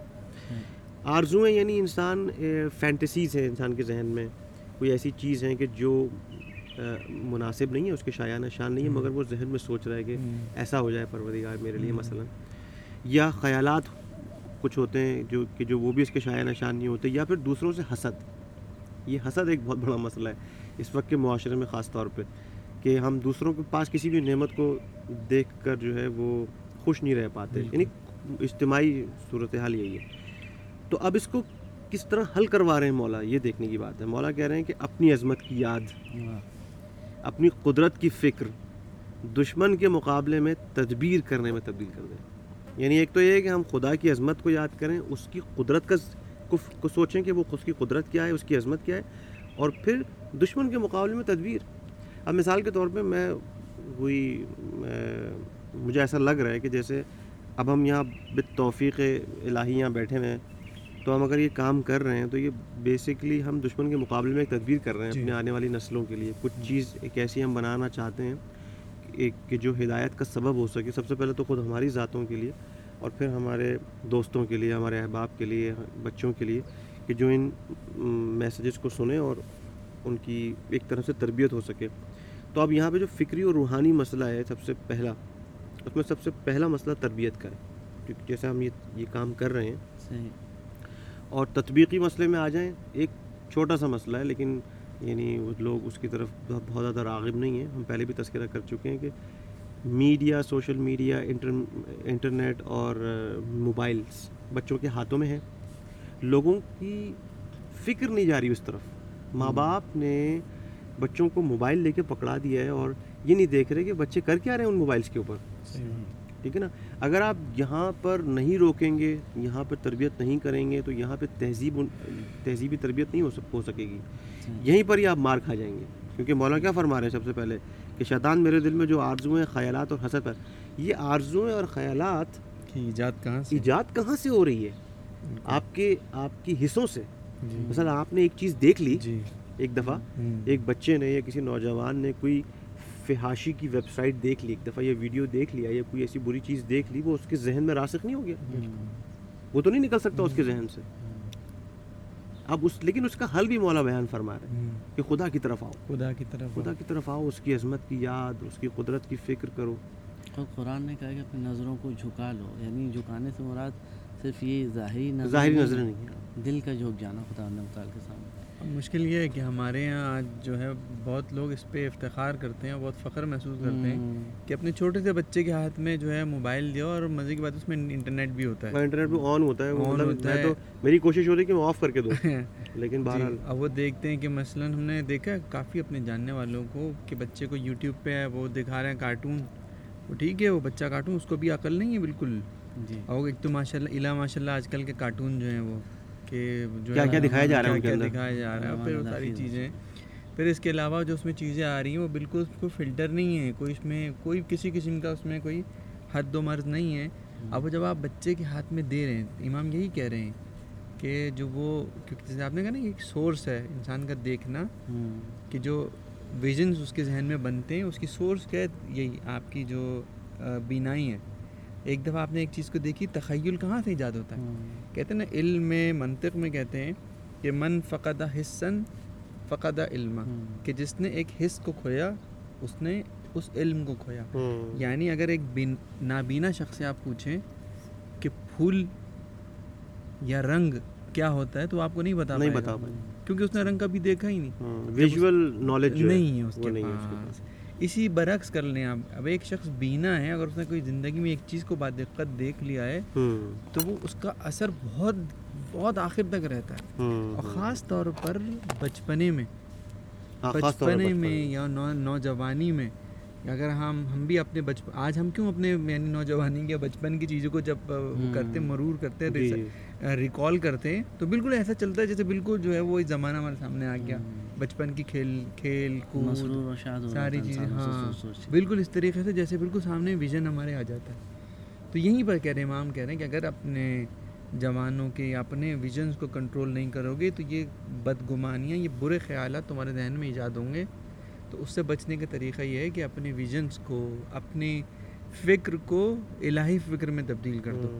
یہ اس کا حل دے رہے اس کا حل ہے۔ لیکن اس سے بھی پہلے اگر وہ لوگ وہ فیملیز کے جو دین پر واقع عمل کرنا چاہتے ہیں بچوں کی اچھی پرورش کرنا چاہتے ہیں تو ان کے لیے یہ میسیج ہے اچھی چیزیں دکھائیں کہ ہاں اچھی چیزیں دکھائیں بری چیزیں دیکھنے ہی نہ دیں دیکھنے ہی نہ نہ سننے دیں۔ نہ صحیح بات۔ یہ اور جتنا کوشش کر سکتے ہیں۔ ویسے تو خیر بقول خود میرے ایک دفعہ میں بعض دوستوں سے گفتگو کر رہا تھا تو میں نے ان سے یہی کہا کہ ہمارے یہاں تو حال یہ ہو گیا ہے ہمارے معاشروں میں کہ جتنے زیادہ قدم میں اپنے گھر سے باہر نکال کے چلتا ہوں اتنی ہی زیاد- زیادہ گالیاں میرے کانوں میں۔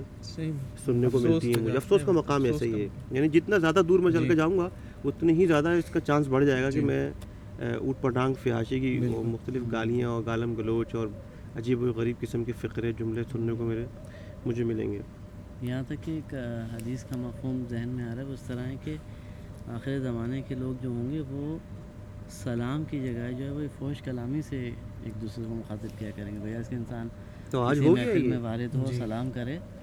وہ وہی دشنام ترازی اور جو ہے فوش کلامی یہ استعمال کرے گا۔ اور یہاں پر ایک اہم پوائنٹ یہ تھا یہ جو بات چل رہی تھی اس میں ایک ہے کہ کانا ابو ہما صالحہ یہ آیت ہے کہ ان کے والدین صالح تھے جس کی وجہ سے وہ جو ہے کہ انبیاء کے بارے میں پورا صحیح سے ذہن میں نہیں آ رہا۔ کہ جب ان کے ان کو اچھا ان انبیاء کو اچھا الفاظ سے یاد کیا تو کہا کہ کانا ابو ہما صالحہ ان کے والدین بھی صالح افراد تھے۔ تو وہ جو ہم اچھا دیکھ رہے ہیں سن رہے ہیں چاہتے ہیں کہ بچے اچھا دیکھیں سنیں تو پہلے خود اپنی طرف توجہ کرنی ہوگی کہ خود بھی اچھا دیکھنا اور اچھا سننا ہے۔ ظاہر تاکہ اگلی نسل کو سمجھ آئے کہ اچھا دیکھنا سننا کیا ہوتا ہے۔ بالکل ہاں اگر خود کنٹرول نہیں کر پائیں اور پھر چاہ رہے ہیں کہ دوسرا بہت پاک و پاکیزہ ہو جائے یہ معاشرے کا بڑا پہلے تو یہ تھا ہم کا ہم یعنی کہا جاتا تھا کہ بھائی فلانے ملک کی اب یعنی ڈش مت لگاؤ کیبل نہ لگاؤ۔ اب تو آج اپنا میڈیا ایسا ہو گیا ہے کہ یعنی سنتے ہیں تو رونگٹے۔ کھڑے ہو جاتے ہیں۔ جی جی اور افسوس کے ساتھ وہی چیزیں فیملی کے ساتھ بیٹھ کے دیکھی جا رہی ہیں۔ ہاں۔ یعنی برائی کو برا سمجھا ہی نہیں جا رہا۔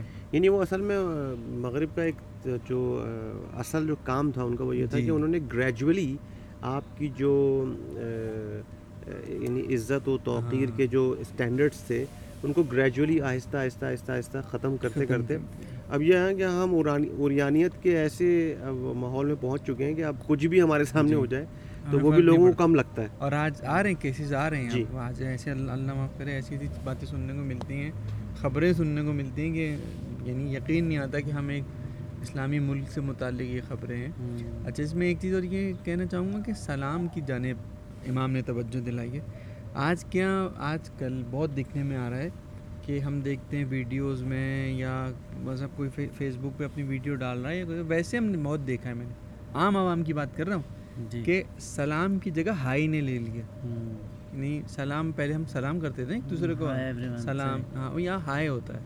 ہائے everybody hi everyone یہ ہاں وہ ہائی کے بعد وہ اپنی اصل پہ آ جاتے ہیں۔ وہ کی حال ہے توڈے یا اور بھائی کیسا ہے اور پارٹی کیسا ہے؟ وہ لیکن۔ سلام ختم ہوتا جا رہا سلام ختم ہو گیا گفتگو سے نکل گیا۔ خدا حافظ کی جگہ بائی نے لے لیے وہی کلچرل امپیکٹ جس کی ہم پہلے بھی بات کر رہے ٹاٹا۔ تھے جی۔ ٹاٹا خدا حافظ۔ ہمارے ایک رشتے کے چچا ہیں یہاں پر۔ جب ہم پہلی دفعہ آئے ایران تو ایک بچے نے ہمارے خاندان میں سے کسی نے چلتے ہوئے ٹاٹا کیا۔ تو ان کا یہاں ٹاٹا کرو گے تو وہاں باٹا پڑے گا۔ کر لو خدا حافظ بال بڑا اچھا انداز تھا۔ یا یہاں پہ اگر ہائے کرو گے تو وہاں ہائے ہائے ہو جائے گی آخر میں۔ تو اب اس کا حل امام یہ بتا رہے ہیں امام کہہ رہے ہیں کہ مثلا میں بیان کرتا چلوں ان کو چند نکات میں کہ مثلا ہم کیا کس طریقے سے عظمت و بزرگی و قدرت خدا کا جو ہے مشاہدہ کریں اس کو اور اس پر فکر کریں۔ مثلا کائنات کے بارے میں دیکھیں۔ نیشنل جغرافک والوں کا احسان ہے کہ انہوں نے کم سے کم اس مد میں بہت کام کیا ہے۔ جی۔ آپ ان کی ڈاکیومنٹریز بچوں کو دکھا سکتے ہیں خود دیکھ سکتے ہیں اور اس میں انتہائی حیرت انگیز چیزیں ہیں دیکھنے کے لیے سمجھنے کے لیے۔ فی الارض والی آیت آ جائے گی۔ جی۔ سیر بھی کرو۔ اچھا ایک اتفاق ایک دوست نے بڑا مزیدار واقعہ بتایا کہ ایک۔ انکل سے ملاقات ہوئی بزرگ ہیں پیسے والے ہیں۔ جی۔ ان کا میں تو قرآن کی آیت پہ عمل کر رہا ہوں کیا ان کا سیرو فلرس دنیا گھوم رہا ہوں۔ اچھا۔ تو ان دوست نے بتایا اس کے آگے بھی ہے کہ فکر کرنی ہے کہ پچھلوں کی عاقبت کیا ہوئی۔ صرف سیر نہیں کرنی۔ آپ نے صرف سیر لے لی ہے اور گھوم پھر رہے ہیں۔ ظاہر ہے بغیر فکر کے تو کوئی بھی عمل جو ہے وہ ابس ہو جائے گا نا۔ بہرحال اس- یہ آپ بہت اچھی بات بتا رہے تھے کہ یہ توجہ دلانا کہ اس سیرو فلرس کے عاقبت کیا ہے جستجو گری کیا ہے۔ ایسا ہی انسان بہت متحیر ہو جاتا ہے کہ کس طرح خدا نے جانوروں کو القاع کیا ہے ایسے ہی۔ زندگی گزارنے کا فن۔ جیسے انسان کے اب جیسے بدن انسان ہے اب انسانی بدن میں جو مختلف اعضاء ہیں مختلف چیزیں جیسے ایک مسلس کے بارے میں بتایا گیا ہے کہ انسان کے جسم میں اتنے مسلس ہیں کہ اگر اس کو کھولا جائے تو پوری دنیا کے گرد آئی تھنک سات چکر لگ سکتے ہیں۔ انسان کے مسلس کی وسعت اتنی زیادہ ہے۔ یا مقصد ابھی میں نے ایک ڈاکیومنٹری میں دیکھ رہا تھا تو اس میں چند اب وہ افراد کے جو آج کل مارس کا بڑا چکر چل رہا ہے کہ مریخ پہ چلیں، مریخ پہ چلیں۔ تو مریخ پہ آبادی ہوگی اور یہ ہوگا اور وہ ہوگا۔ تو اس میں انہوں نے چند ان افراد کو بھی جن کو بڑا شوق تھا کہ وہ یہ احساس کر سکیں کہ وہاں پر اگر وہ جائیں گے تو زندگی کیسی ہوگی یعنی کم سے کم گریوٹی کے حوالے سے۔ تو سب سے پہلے تو یہ کہ مریخ پر دنیا کا صرف چونتیس فیصد کا کی گریوٹی ہے۔ تو انہوں نے اس کا مشاہدہ کروایا ان کو ایک جہاز میں لے گئے اور دنیا سے دور لے گئے خلا کی طرف لے کے گئے اور جہاں پر یہ نوبت پہنچی کہ چونتیس فیصد گریوٹی رہ گئی۔ تو اب انہوں نے کہا کہ اب آپ مشاہدہ کریں یہ ہے مارس۔ ایسی زندگی ہوگی مارس پہ۔ اب اس صورت حال میں یہ تھے کہ پورے جہاز کے جتنے بھی افراد تھے جتنے بھی پارٹیسپینٹس تھے وہ سب ہواؤں میں اڑ رہے تھے۔ نہ کوئی چل پا رہا تھا۔ نہ کوئی آسانی سے ایک دوسرے سے ہاتھ ملا پا رہا ہے نہ کوئی بات کر مطلب بس وہ گھومے ہی جا رہے ہیں فضا کے اندر۔ اب آپ مجھے بتائیے کہ یہ دیکھنے کے بعد مجھے تو یہ اندازہ ہوا کہ پروردگار نے کتنی بڑی نعمت گریوٹی ہمارے لیے رکھی ہے کشش ثقل۔ کہ ہم جب اس گریوٹی کی وجہ سے ہم چل پھر سکتے ہیں ہم ایکسرسائز کر سکتے ہیں۔ خلا میں جتنے بھی افراد رہتے ہیں انہیں ایکسرسائز کرنے کے لیے خاص طور پر ایسی ایسے آلات استعمال کرنے پڑتے ہیں۔ اگر وہ نہ کریں تو ایک مہینے کے اندر ہی ان کی ہڈیاں اور مسلس گھلنے شروع ہو جاتے ہیں۔ یہ عجیب نظام ہے کہ اگر انسان متحرک نہ ہو اور خاص طور پہ زمین کی گریوٹی سے دور چلا جائے چاند پہ چلا جائے مثلا تو ایک مہینے کے اندر ہی اس کی جو یعنی ہڈیوں میں گھلاؤ کا ریٹ ہے وہ دس فیصد ہے۔ یعنی اس کی ہڈیاں دس فیصد تک گھل سکتی ہیں ایک مہینہ دور رہنے پر گریوٹی سے۔ یعنی نظام خدا پر غور و فکر تو کرے حرکت نہیں رہے گی نا جسم کے اندر حرکت ہی نہیں ہے تو وہ کیسے ہو؟ یہ نہیں ایک تو یہ ہے کہ حرکت نہیں ہے اور ایک تو یہ دوسری بات ہے کہ گریوٹی سے آپ دور ہیں۔ جی۔ تیسری بات یہ کہ دنیا سے خود دور ہیں کیونکہ دنیا میں اور بھی دس قسم کی مختلف چیزیں چل رہی ہیں۔ اب جیسے اس وقت جو سولر طوفان آیا ہوا ہے جی۔ جو گرمی اتنی زیادہ شدید ہو رہی ہے اس وقت قم شہر میں آپ ہم سبھی بھگت رہے ہیں اس کو۔ جی۔ وہ اس لیے کہ پچھلے چار سال کے بعد جو ہے ایک طوفان اٹھا ہے سورج کے اندر۔ جس کو کہا جاتا ہے سولر فلیئر اب اس سولر فلیئر سے جو دھماکہ ہوا ہے یا جو بھی اس میں طوفان اٹھا ہے اس سے جو ہوائیں چلنا شروع ہوئی ہیں گرمی کی وہ تین سو کلو میٹر پر سیکنڈ کی رفتار سے دنیا کی طرف آ رہی ہیں اور مسلسل ٹچ کر رہی ہیں۔ تین سو کلو میٹر پر سیکنڈ ہم تصور بھی نہیں کر سکتے اس چیز کو۔ یہ کیا اس کی تپش کیا ہوگی اس کی رفتار کیا ہے اور یہ سب چیزیں۔ کہنے کا مقصد یہ ہے کہ ہم خدا کا جتنا بھی شکر ادا کریں یہ تو عالم خارج ہو گیا۔ اگر عالم خود انسان اپنے وجود کے اندر دیکھے۔ جی جیسے بدن ہے؟ بالکل بدن اپنے بدن کو دیکھے کہ یہ بینائی یہ شنوائی یہ سننے کی طاقت یہ سونگھنے کی طاقت یہ چکھنے کی طاقت یہ ساری چیزوں پر ہی اگر ہم دقت کریں اور اس پہ توجہ کرے انسان تو واقعا اپنے اس خالق کی طرف متوجہ ہوگا کہ جس نے اس نے نعمتوں سے نوازا۔ یعنی مولا یہ بھی فرما رہے ہیں کہ اپنی نعمت کا شکر۔ شکر۔ یعنی یہ یہ بھی ایک ہمارے استاد ہیں انہوں نے بڑا اچھا نقطہ بیان کیا کہ ایک خاتون کا ایکسیڈنٹ ہوا اور وہ بہت زیادہ ان کی جسم کی ہڈیاں ٹوٹ گئی تھیں اور بہرحال ایک ڈاکٹر ان کو بہت اچھا ملا اور اس نے علاج کیا اور ان کی جان بچا لی۔ تو جب وہ صحت یاب ہوئیں تو انہوں نے کہا اس ڈاکٹر کو میرے بلائیں میں شکر ادا کرنا چاہتی ہوں اس ڈاکٹر کا۔ تو ڈاکٹر آیا تو انہوں نے ڈاکٹر کا شکریہ ادا کیا۔ تو کہنے کا مقصد یہ ہے کہ ایک وہ ڈاکٹر کہ جس نے آپ کے سالم جسم کو ٹوٹنے کے بعد آپ کو صحیح کیا آپ اس کا تو شکریہ ادا کر رہے ہیں۔ مگر جس نے پہلے آپ کو سالم جسم دیا تھا اس کا شکریہ ادا کیا ہم پہ واجب نہیں ہے؟ کیا ہم پہ ضروری نہیں ہے؟ تو یہ ہم احساس نہیں کر پاتے۔ ہاں جب نعمت چھنتی ہے تو ہمیں اس وقت احساس ہوتا ہے کہ پروردگار نے ہمیں کیا دیا تھا اور کیا ہم کے حوالے سے ایک حدیث ہے مولا امیر المومنین سے کسی نے سوال کیا کہ یا علی آپ اللہ کی عبادت کیوں کرتے ہیں؟ ایک تو وہ مشہور ہے واقعہ کہ امام سے کسی نے پوچھا تو امام نے ایک جواب دیا تھا کیونکہ میں اس کو لائق عبادت سمجھتا ہوں تو اس کی عبادت کرتا ہوں۔ ایک تو یہ ہے امام مخاطب کو دیکھ کے جواب دیتے تھے ہر شخص کے لیے اس کے حساب سے جواب ہوتا تھا۔ تو ایک جگہ امام نے فرمایا کہ بہت ساری چیزوں میں سے ایک یہ ہے کہ خدا کا جو شکر کیا جائے اس کا شکر یہ ہے کہ اس کی عبادت کی جائے۔ خدا برعکس کہہ دیا میں نے خدا کی عبادت اس لیے کی جانی چاہیے کہ اس نے اتنی نعمتوں سے انسان کو نوازا ہے کہ اس نعمتوں کا شکر یہ ہے کہ انسان صرف خدا کی عبادت کرے۔ واہ۔ یعنی اللہ کی عبادت اس کی بندگی ہوں اس کی لائق عبادت ہے۔ لائق عبادت ہے۔ ہاں۔ یعنی ہم اس کا احسان تو اتار ہی نہیں سکتے۔ شکر۔ تو کر ہی نہیں سکتا انسان۔ کیونکہ خود شکر کا ادا کرنا بھی ایک توفیق ہے جو پروردگار کی طرف سے۔ اگر ہم یہ بھی سوچیں نا کہ مثلا خدا کو ہمارے وجود کی ضرورت ہی کیا ہے۔ اسی لیے کہتے ہیں لطف لطف یہی ہے۔ ہاں لطف وہ۔ بالکل کسی چیز ہمیں اس نے پیدا ہاں، کیا ہے ہمیں خلق کیا ہے۔ یہ بھی ہم پر لطف ہی کیا ہے۔ نہ۔ نہ کرتا تو ہم نہ ہوتے۔ یعنی ریکارڈنگ بھی آج ہم نہیں کر رہے جی ہوتے۔ ناقص کل کرتا ہاں۔ ناقص ہوتے ہیں ہم۔ ناقص ہوتے۔ ٹھیک ہے ناقص ہیں ابھی بھی۔ ناقص ہیں یا ہمیں رشت میں ہمارے کوئی عیب ہوتا۔ ہوں۔ لیکن ظاہراً الحمد للہ بے عیب ہے خدا نے تمام جسم و جان سالم دی ہے۔ خود شکر بھی جو ہے وہ روایت میں اس طرح وارد ہوا کہ دو طرح کا انداز ہوتا ہے شکر کا۔ ایک زبانی ہوتا ہے کہ انسان زبان سے کہتا ہے کہ میں مشکور ہوں ممنون ہوں جی۔ شکریہ تشکر۔ اور ایک عملی ہوتا ہے۔ ایسے ہی کہ میں ایک سالم غذا جب میرے سامنے آئے تو میں شکر ادا کر کے اس کو ہٹا دوں اپنے سامنے سے۔ ہوں۔ یہ بس ایک زبانی شکریہ ادا کی جی جی جی۔ لیکن اس سے استفادہ کرنا اس استفادہ ہدف تک پہنچنا ہوں۔ یہ عملی شکر گزاری میں آتا ہے۔ اسی طرح وہ امانتیں جو ہم پہلے ڈسکس کر رہے تھے اولاد کے حوالے سے۔ جی جی۔ یہاں شکر ہے یہ کہ آپ اس کی صحیح تربیت کریں یہ آپ حقیقت میں شکر الہی ادا کرنا ہے نہ کہ ان کو ضائع کر ایک طرف سے شکر ادا کریں خدا کہ اللہ تیرا شکر کہ تو نے ہمیں اولاد جیسی نعمت سے نوازا لیکن۔ دوسری طرف بے تربیتی سے ناشکری بھی کر رہے ہیں۔ واہ۔ تو اس وقت شکر کامل ہوگا جب ایک طرف سے زبانی شکریہ ادا کر کے دوسری طرف سے ان کی عملی اچھی تربیت کر کے شکریہ ادا کیا جائے۔ خدا تعالیٰ۔ کا بالکل صحیح فرمایا آپ نے۔ خدا کی عظمت و بزرگی و تمجید پہ جو ہم گفتگو کر رہے ہیں تو اس میں جو میں نے مریخ والی مثال دی تھی آپ کو کہ کشش سے ثقل سے دور ہوئے تو کسی بھی قابل نہیں رہے کچھ کرنے کے۔ یعنی وہ لوگ کھانا بھی نہیں کھا پا رہے تھے۔ میں صرف یہ بات یہاں اس لیے بیان کرنا چاہ رہا ہوں کہ میری آپ سے بھی گفتگو ہوئی تھی شراز آپ کو یاد ہوگا کہ یہ ایک ایسا نقطہ ہے کہ بہت اہم ہے۔ قرآن مجید اور اہل بیت علیہ السلام کو پروردگار نے ثقلین سے تعبیر کیا ہے۔ اور یہ ثقلین جو ہے یعنی کشش ثقل یعنی واحد اور ثقلین عربی زبان میں دو کو کہتے ہیں ثقلان یا ثقلین ٹھیک ہے نا؟ تو اب یہاں پر جو ثقلین ہیں وہ دو ایسی قوت کشش ہیں بالکل کشش ثقل کی دنیا کی کشش ثقل کی طرح کہ جیسے اگر دنیا میں کشش ثقل ہے تو ہم یہاں پر ہر کام پرفیکشن کے ساتھ انجام دینے کی قدرت رکھتے ہیں۔ یہی حال ہماری روحانی دنیا کے لیے ہے۔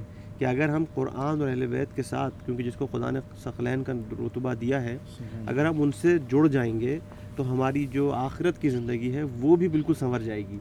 اس کے اندر بھی وہی پرفیکشن آ جائے گا جیسے جو ہمیں اس دنیا میں میسر ہے۔ ہمیں کسی اور دنیا میں وہ میسر نہیں ہے۔ کسی اور سیارے میں وہ میسر نہیں ہے مگر اہل بیت علیہ السلام کی پیروی ان کی اطاعت کے سا- سائے میں ہم اس پرفیکشن تک اس پراپر جو اپروپریٹ گریوٹی ہے وہ اس تک ہم پہنچ کے اپنی زندگی کو کامیاب بنا سکتے ہیں۔ یہ ایک نقطہ تھا خطبہ بھی اس کو استعمال کر سکتے ہیں اپنی تقریر میں اور ہم نے بھی استعمال کر لیا اس کو۔ سبحان۔ تو اگر کوئی اور بات ہو تو بتائیں ورنہ پھر ہم اگلا فراز۔ فراز نمبر چودھا خدایا محمد و آل محمد پر رحمت نازل فرما اور مجھ پر ظلم نہ ہونے پائے۔ جبکہ تو مجھ سے دفاع کرنے کی قوت رکھتا ہے اور میں کسی پر ظلم نہ کرنے پاؤں جبکہ تو میرا ہاتھ پکڑنے کی قوت رکھتا ہے۔ میں گمراہ نہ ہونے پاؤں کہ تو میری ہدایت کر سکتا ہے اور میں محتاج نہ ہونے پاؤں کہ تو وسعت عطا کر سکتا ہے اور میں سرکشی اختیار نہ کرنے پاؤں کہ ساری طاقتوں کا سر چشمہ تیری ہی ساتھ ہے۔ محسن بھائی؟ جی یہ بھی انتہائی اہم نقطہ امام کی جانب سے کہ جس میں امام یہ جانب ہماری توجہ دلا رہے ہیں کہ فرما رہے ہیں کہ ایسا نہ ہو کہ میں کبھی مورد ظلم قرار پاؤں اور نہ ہی میں کسی پر ظلم کروں۔ واہ۔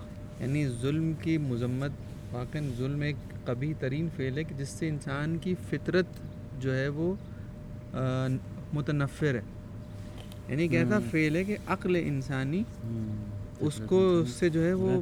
یعنی اس کو رد کرتی اس کو قبول نہیں کرتی۔ وہ انسان کے لیے کبھی ہے بہت ہی برا ہے۔ اور کہیں بھی ہو دیکھیں انسان فطری طور پر جو ہے وہ حق پسند ہے حق پرست ہے۔ طور ظلم کے مقابلے میں اگر ہم دیکھیں تو حق ہے۔ انسان حق کی جانب ہے۔ انسان حق کو قبول کرتا ہے۔ آپ کسی بھی اس کے سامنے رکھیے یہی کہا جاتا ہے نا کہ حق کو بیان کرو۔ ہوں جیسے اس کا حق ہے اس کو اس طریقے سے بیان کرو۔ گے تو ہر انسان کو قبول کرے گا۔ لیکن اگر بعض اوقات ہم حق کو اس طرح سے بیان کرتے ہیں ہوں کہ ہم حق کو بیان کر رہے ہوتے ہیں لیکن ظلم ظلم کر رہے ہوتے ہیں۔ بالکل۔ ٹھیک ہے۔ کبھی ہم دانستہ کر رہے ہوتے ہیں اور کبھی غیر دانستہ طور پر۔ لا علمی میں۔ جی۔ دشمن کی باتوں میں۔ ہاں بعض اوقات جیسے میں واضح طور پہ کہوں کہ ہم اہل بیت کا حق بیان کر رہے ہوتے ہیں لیکن خود ان کے اوپر ظلم اہل بیت پر ظلم کر رہے ہوتے ہاں۔ ہیں یعنی کیونکہ ہمارا کام یہ ہے کہ ہم لوگوں کو اہل بیت تک لے کر آئیں۔ ان سے نزدیک کریں۔ ہوں ہم بعض اوقات ان کے حق کو اس طرح سے بیان کر رہے ہوتے ہیں کہ لوگوں کو ان سے دور کر دیتے ہیں۔ جی جی تو یہ کیا ہو گیا؟ اہل بیت کے حق میں ظلم ہو گیا۔ ہوں تو امام جہاں پہ کہہ رہے ہیں بہت سے امور میں ہماری زندگی کے بہت سے امور ہیں کہ جن میں ہم یا تو مورد ظلم قرار پاتے ہیں ہوں یا ہم ظالم ہوتے ہیں۔ اچھا یہ دونوں طرف سے اگر ہم دیکھیں کہ اگر اس کو ہم تطبیقی اپنی زندگیوں میں لے کر آئیں کہ انسان ایک فرض کیجیے معاشرے میں زندگی گزار رہا ہے تو ہمارے یہاں آج کل کے زمانے میں جو معاشرتی نظام ہے جو معاشی نظام ہے وہ استحصالی نظام ہے۔ جی یعنی جی کوئی انسان ایسا نہیں کہ جو ظلم کا شکار نہ ہو۔ صحیح۔ امام اس طرف توجہ دلا رہے ہیں۔ دیکھو جہاں تم ہو تم ایسی جگہ پر رہو ایسے معاشرے میں رہو کہ جہاں تم پر ظلم نہ ہو۔ ہوں تم ظلم کے مقابلے میں پروردگار سے پناہ مانگو۔ ہوں یعنی توجہ تو کرو دیکھو تو تم ہو کہاں۔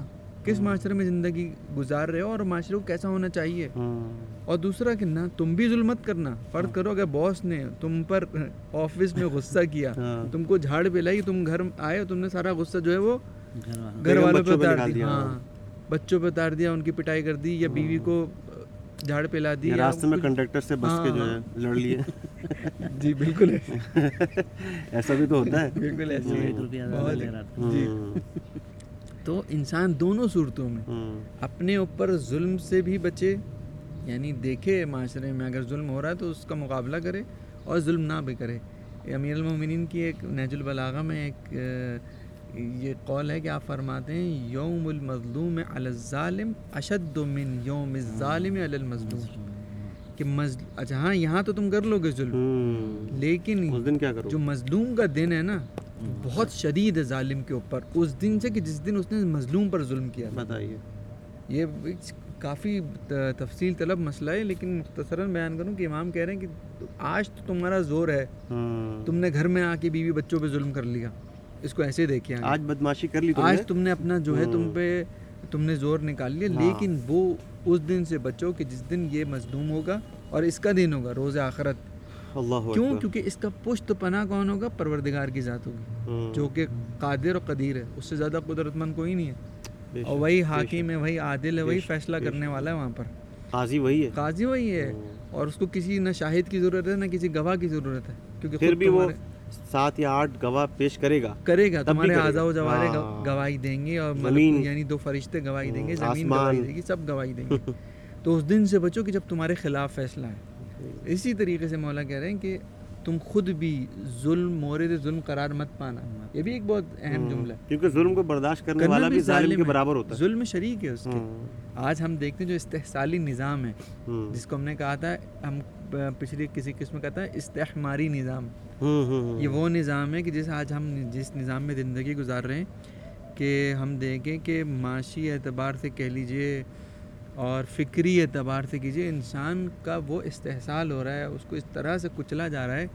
کہ شاید ہی تاریخ میں ایسا کوئی نمونہ ملتا اس وہ اصل میں وہ بات آپ نے بتائی تھی مجھے کہ استعمار تو ایک لفظ ہے یہ جی۔ مگر اس کے مقابلے میں استحمار یعنی جی۔ عین کے بجائے ہے ہے تو اس کو تھوڑا سا ڈیفائن بھی کرتے چلیں کیونکہ وہ بڑا جی۔ لطیف نقطہ ہے ہاں دراصل آ، حمار کہتے ہیں عربی زبان میں گدھے کو خر کو یا جی۔ خچر کو حمار کہتے ہیں حمار ہوں، تو اور استحفال کا ایک سیغہ ہے عربی زبان میں کہ جس کو طلب کرنے کو کہتے ہیں۔ تو۔ بعض اوقات ہم استحمار بن جاتے بن ہیں۔ جاتے ہیں۔ یعنی ہم اس خریت کو اس گدھے پن کو۔ گدھے پن کو سادہ اردو میں کہوں قبول کرنے کے لیے تیار ہاں ہے طلب کرتے ہیں۔ طلب کرتے ہیں کہ ہمیں بھی گدھا بناؤ۔ ہمیں بھی گدھا بناؤ۔ آؤ ہمیں بھی بے وقوف بناؤ۔ یعنی دشمن اب ہمیں یہاں لے آیا ہے۔ یہاں لیا ہے کہ دشمن ہم پر اپنی تاغوتی فکر کو مسلط کر رہا ہے جی اور جی۔ ہم اس کو لائک کا جو ہے نا وہ آئیکن اس پہ پریس کر رہے ہیں۔ واہ واہ۔ یعنی ہم ایک بدترین چیز کو دیکھا ہم نے اپنی آنکھوں سے دیکھا اور جی۔ اس پہ کلک کا بٹن بھی دبایا۔ جی جی جی۔ ٹھیک ہے تو یہ است- ہماری تو ہے۔ یعنی خود کو گدھا بنانے والی بات ہے نا۔ جب آپ یہ دیکھ رہے ہیں کہ دشمن کی کے پاس نہ کوئی تہذیب ہے نہ کوئی معرفت ہے اور اس کے نقصانات کو وہ برداشت کر بھی رہا ہے اور اس کے ظلم کا شکار دوسری قومیں بھی ہو رہی ہیں۔ بھی تو اب آپ کہہ رہے ہیں کہ ہمارے جی۔ ملک میں بھی یہی لے آؤ۔ جی۔ جیسے آپ فرض کیجیے آئی ایم ایف کی مثال لے لیں۔ ہم یا کوئی اور مثال جی لے ہاں لیں۔ ہاں ہاں۔ کہ آج ہم آئی ایم ایف تو ہاں، ظلم کر رہے ہیں۔ ظلم کر رہے ہیں نا؟ افریقہ اور ہم شکریہ ادا کر رہے ہیں شکریہ ادا کر رہے ہیں آپ کا بہت شکریہ کہ آپ نے اپنے پچھلے قرض کی قسط اتارنے کے لیے ہم کو مزید قرض دے دیا۔ نہیں قرض نہیں دے دیا ہمارے ملک کے سارے وسائل آپ ہاں، نے چھین لیے۔ مطلب فلاں۔ پہاڑ جہاں پہ سونے تھے وہ آپ جی۔ نے اٹھا لیے۔ جہاں پر جو جپسم اور نمک اور فلاں کی کانیں تھی وہ اٹھا لی جنگلات سارے آپ نے اپنے نام کرا لیے۔ جی۔ اور اب آپ پھر ہمیں قرضہ دے رہے ہیں پھر جکڑ رہے ہیں ہم کو۔ تو بہت شکریہ آپ کا ہمیں گدھا بنانے کا۔ آغا میر باقری صاحب کا جملہ یاد آ رہا ہے۔ دو عشرے پہلے جو ہے انہوں نے اس کو بیان کیا تھا۔ یعنی دو سال پہلے محرم۔ میں جب وہ جنگ نرم کی بات کر رہے تھے کہ جنگ نرم جو چل Soft رہی ہے۔ war. ہاں۔ تو اس میں انہوں نے بڑی اہم بات ایک بڑی اچھی سی ایک بات بڑی اچھی لگی تھی اس وقت۔ کہنے لگے کہ بنگلہ دیش میں جب یہ انگریز پہنچے ہیں استعمار پہنچا ہے وہاں پر۔ تو کس نام سے پہنچے کہ ہم آپ کو یہ ٹیکنالوجی دیں گے ہم آپ کی زندگی کو ارتقاء اور ترقی دیں گے۔ اور جب وہ لوگ پہنچے وہاں پر ان کے ان کے پاس چیزیں ٹیکنالوجی چیزیں تھیں ان کے پاس۔ اور وہ دیکھ دیکھ کے لوگ حیران ہو رہے ہیں کہ بھائی یہ دیکھو یہ کتنے پڑھے لکھے سمجھدار لوگ آئے ہیں ہماری زندگی کو بدلنے آئے ہیں اب ہم ترقی کر جائیں گے ارتقاء ملے گا ہمیں۔ صحیح۔ اور اسی میں جو کیونکہ ڈیلیگیشنس تھے اور یہاں بھی گورنمنٹ سے سیٹ اپ تھا اس میں سے ان کے پاس کچھ وہ اس دور میں جب وہ ٹیپ والی ویڈیوز چلا کرتی تھیں۔ اس میں سے وی کچھ- ایچ ایس ہاں کچھ فحش ویڈیوز نکلیں۔ صحیح۔ تو انہوں نے ان سے سوال کیا کہ اس کا ترقی سے کیا تعلق ہے؟ یہ جو آپ ہمارے لے کر آئے جی جی جی۔ تو یعنی عالم یہ ہے کہ انہوں نے بہت ڈھٹائی سے ان کو یہ بتایا کہ اس کے بغیر ترقی ممکن نہیں ہے۔ اس اچھا طرح کہ جب تک آپ ریلیز نہیں ہوں گے اپنی لائف میں ریلیکس نہیں ہوں گے ہاں، اس۔ ترقی نہیں کر سکتے۔ اور یہ ریلیکس ہونے کے ذرائع ہیں آپ کی زندگی ایک ذریعہ یہ بھی ہے انہوں نے کہا کہ۔ ہاں تو یہ اس طرح گمراہ کرنا اور ظلم کے نظام کو حاکم کرنا ایک پرانا وطیرہ ہے۔ کہ انسان کو بے وقوف بناؤ اور وہ اس کو باور کرے کہ یہ جو میں گمراہی کے راستے پہ جا رہا ہوں یہی میری ترقی کی منزل ہے۔ اچھا یہ بھی بتاتے چلیں کہ خود نفسیات دان بھی آج کل خود امریکن ویسٹرن اور مختلف نفسیات سائیکالوجسٹ جو ہیں وہ خود یہ کہتے ہیں کہ یہ جو پورنوگرافی ہے یہ جو فحاشی کی ویب سائٹس اور ویڈیوز ہیں جی۔ یہ ایک ایسی چیز ہے یہ دلدل ہے۔ جی۔ کہ یہ ختم نہ ہونے والا ایک ایڈکشن ایڈکشن سلسلہ۔ ہے یہ اس میں کبھی اختتام نہیں ہے۔ جی۔ مثلا اگر آپ ایک مرحلے پہ ختم ہو گئے تو اب اس کے بعد آپ کو ایک نئے مرحلہ چاہیے آپ کو ایک نئی چیز اس میں جدت چاہیے۔ اور یہ جدت کا سلسلہ ختم نہیں ہوگا اور آپ کی زندگی ختم ہو جائے گی مگر وہ سلسلہ ختم نہیں ہوگا۔ یہ خود سائیکالوجی سب ایکسیپٹ کر چکے ہیں اس کو۔ تو یہ تو خیر ویسٹ نے اگر علاج دیا ہے اور یہ کہہ رہے ہیں کہ یہ ریلیکس ہونے کا ذریعہ ہے یہ ریلیکس اور نہ تو یہ کسی چیز کا حل ہے اور نہ ہی یہ ریلیکسیشن کا کوئی حل ہے۔ یہ اصل میں اور مزید ٹینشن دینے کا حل ہے۔ جی حل بھی نہیں ہے مطلب ٹینشن دے انسان کو ٹینشن دے گا ذہنی طور پر آپ کو اتنا اشتغال کر دے گا مشغول کر دے گا کہ آپ کی جیسے ابھی ہم پچھلے والے فراز میں بات کر رہے تھے کہ یہ جو ذہنی خیالات ہیں کہاں سے آتے ہیں؟ جی۔ اسی سے تو آئیں گے جب آپ نے ایک بچے کو ایک ویب سائٹ دکھا دی ویڈیو دکھا دیا کوئی غلط چیز اس کو دکھا دی اب وہ گردش کرتی رہے گی اس کے ذہن میں یہ چیز کہ یہ کیا ہے؟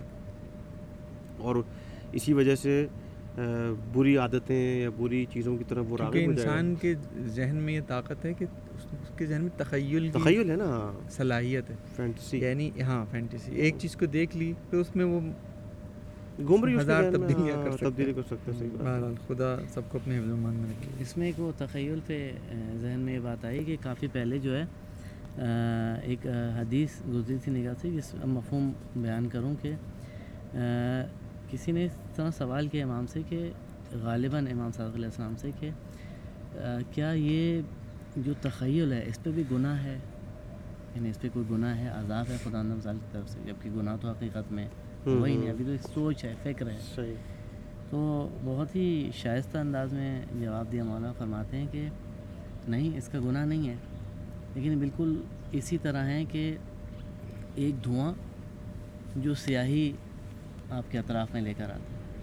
یعنی ذہن میں اٹھنے والے خیالات اس دھوئیں کی طرح ہیں جو ذہن کو کالا کر دیتے ہیں۔ سیاہی لے اس سیاہی کی طرف اشارہ کیا گیا جو یعنی وہی ذہن قلب میں اتر جاتے ہیں اور انسان کا پھر نفس جو ہے پاکیزگی اور طہارت کو چھوڑ آلودہ ہو جاتا ہے یعنی۔ ہاں یعنی ایک ظاہری وجود اس کا کوئی ایسا محکم وجود نہیں ہے۔ جیسے دھواں کیسا ہوتا ہے؟ اسموک ہاں ہاں ہاں۔ کیسا ہے وہ؟ ظاہری اس کا وجود نہیں ہے لیکن جب وہ چھٹتا ہے تو کسی جب چیزوں پہ بیٹھتا ہے تو اس کو سیاہ کر دیتا ہے۔ مثلا وہ جیسے فرض کریں کہ آپ ایک چمنی میں سے نکل کے آئے۔ ہیں تو تو آپ کے جو دھواں ہوگا کوئلہ جو ہوگا چمٹا ہوا ہوگا آپ کے اوپر یہی حالت ہو رہی ہوگی انسان کی۔ خدا واقعا محفوظ رکھے ان شیطانی شرور سے۔ تو چمنی والے اس پہ مجھے یاد ہے کافی پہلے بچپن میں شبرات جب آیا کرتی تھی پٹاخے جی۔ پڑے جاتے تھے ہم۔ تو ہم بھی چھوٹے تھے وہ ایک کلچر کے تحت ہم بھی سب کے ساتھ گھوم رہے تھے۔ ہم، تو ان دنوں یہ چائنا ماچس اور چائنا بم جو ہے نئے نئے آئے تھے۔ تو ہمارے ایک دوست نے پوری طاقت سے جیسے اس کو رگڑا وہ ہاتھ میں ہی پڑ گیا۔ ہم لوگ دور کھڑے تھے ان کی شکل کچھ ایسی ہوتی جیسے ابھی آپ نے چمنے سے ہاں۔ ہے مٹی اور وہ بارود کا جو ہے نا وہ سے مرصع ہوئے ہوئے ہوں گے۔ خدا محفوظ رکھے ان چیزوں سے بھی۔ تو بہرحال خیر یہ ایک تو یہ کہ ظلم نہ کرنے پاؤں اور نہ ہی ظلم ہوتا ہوا دیکھوں یا ظلم مجھ پر ہو ہر طرح سے ظلم سے بچنا ہے۔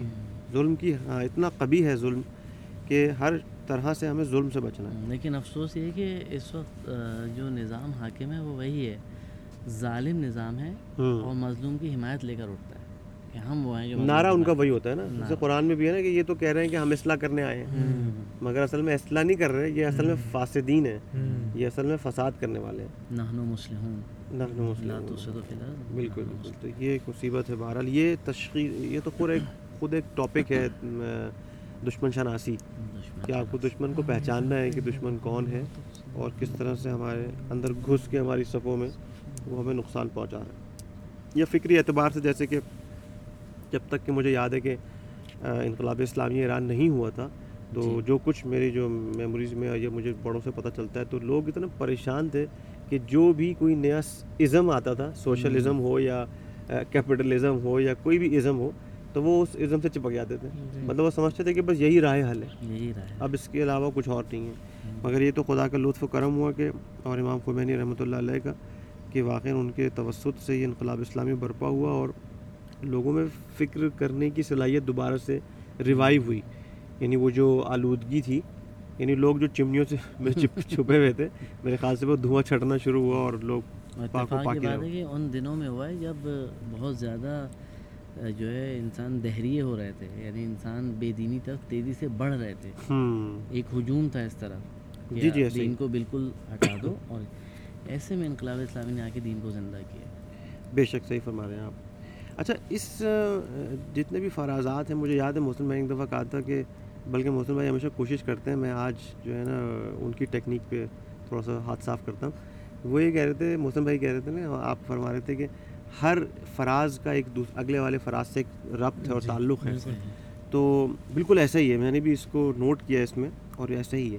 اب جیسے پچھلے والے میں فراز میں فراز نمبر تیرہ میں تھا کہ خدا کی عظمت و بزرگی کا تذکرہ تھا بہت زیادہ کہ خدا کی عظمت و بزرگی جو ہے پروردگار میں تیری نعمتوں کا شکر کروں احسانات کو یاد رکھوں اعتراف کروں یہ سب چیزیں۔ تو یہ جب یہ ساری چیزیں ہوں گی تو تبھی یہ بات ممکن ہو پائے گی انسان کے لیے کہ وہ الہی مدد کا مستحق مستحق بھی ہو اور الہی مدد کے لیے اس کی یعنی اس کی جو توجہات ہیں جی۔ وہ گامزن ہو جائیں اس طرف۔ یعنی جو کہہ رہا ہے نا پر کہ انسان کے میں ظلم نہ ہونے پا جبکہ تو مجھ سے دفاع کرنے کی قوت رکھتا ہے جبکہ تو میرا ہاتھ پکڑنے کی قوت رکھتا ہے جبکہ تو۔ میری ہدایت کر سکتا ہے۔ یعنی جب ہم خدا کی عظمت و بزرگی و تمجید کریں گے دنیا پہ کائنات پہ نگاہ رکھیں گے تو جب ہم اس نتیجے پہ پہنچ جائیں گے کہ خدا ہی ہے پشت و پناہ انسان و کا پناہ خدا؟ ہی ہے۔ خدا کی ذات۔ خدا ہی سب کچھ کرے گا میرے لیے۔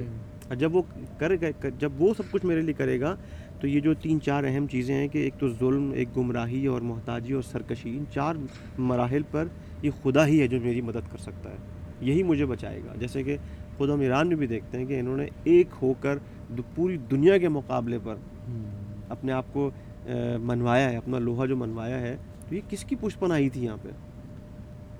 ایک ہی ذات ہے خدا کی ذات ہے۔ چاہے یہاں ہو یا چاہے لبنان میں ہم دیکھ رہے ہیں جو اہل حق ہیں جہاں جی۔ پر بھی خاص طور پہ جو جہاں پر بھی دشمن کے خلاف برسر پیکار ہیں۔ دیکھیں کہاں سے انہوں نے کن ریسورسز کے ساتھ کام شروع کیا تھا۔ جی۔ یعنی خالی ہاتھ بہت سی جگہ پر آٹھ سال کی جنگ ہم دیکھتے ہیں۔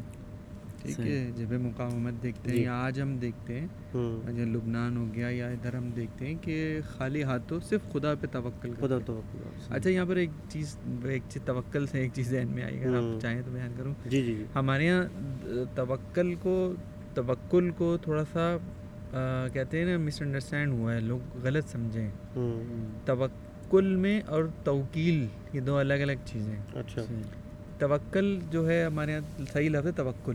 صحیح۔ توکل لوگ سمجھتے ہیں بس خدا پر توکل کرو یا تو یہ ہے کہ سب چھوڑ دو خدا پر۔ سب چھوڑ دو بیٹھ جاؤ۔ ہاں۔ سب چھوڑ دو خدا پر یا تو انسان سب کچھ خود بن جاتا ہے۔ یعنی۔ جو کچھ بھی ہوں میں ہوں۔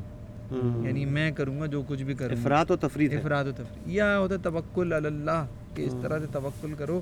کہ بس تمہیں کچھ کرنے کی ضرورت نہیں ہے۔ اس کو شہید متحرین نے اس طرح سے بیان کیا کہنے بھائی فرق ہے توکیل میں۔ اور توکل میں توکیل کیا یعنی وکیل بنانا کسی کو اپنا وکیل بنانا کیسے کہ آپ کیا کرتے ہیں بعض اوقات جیسے ہم کسی کو اپنا وکیل بناتے ہیں۔ توکیل یعنی وکیل بنانا۔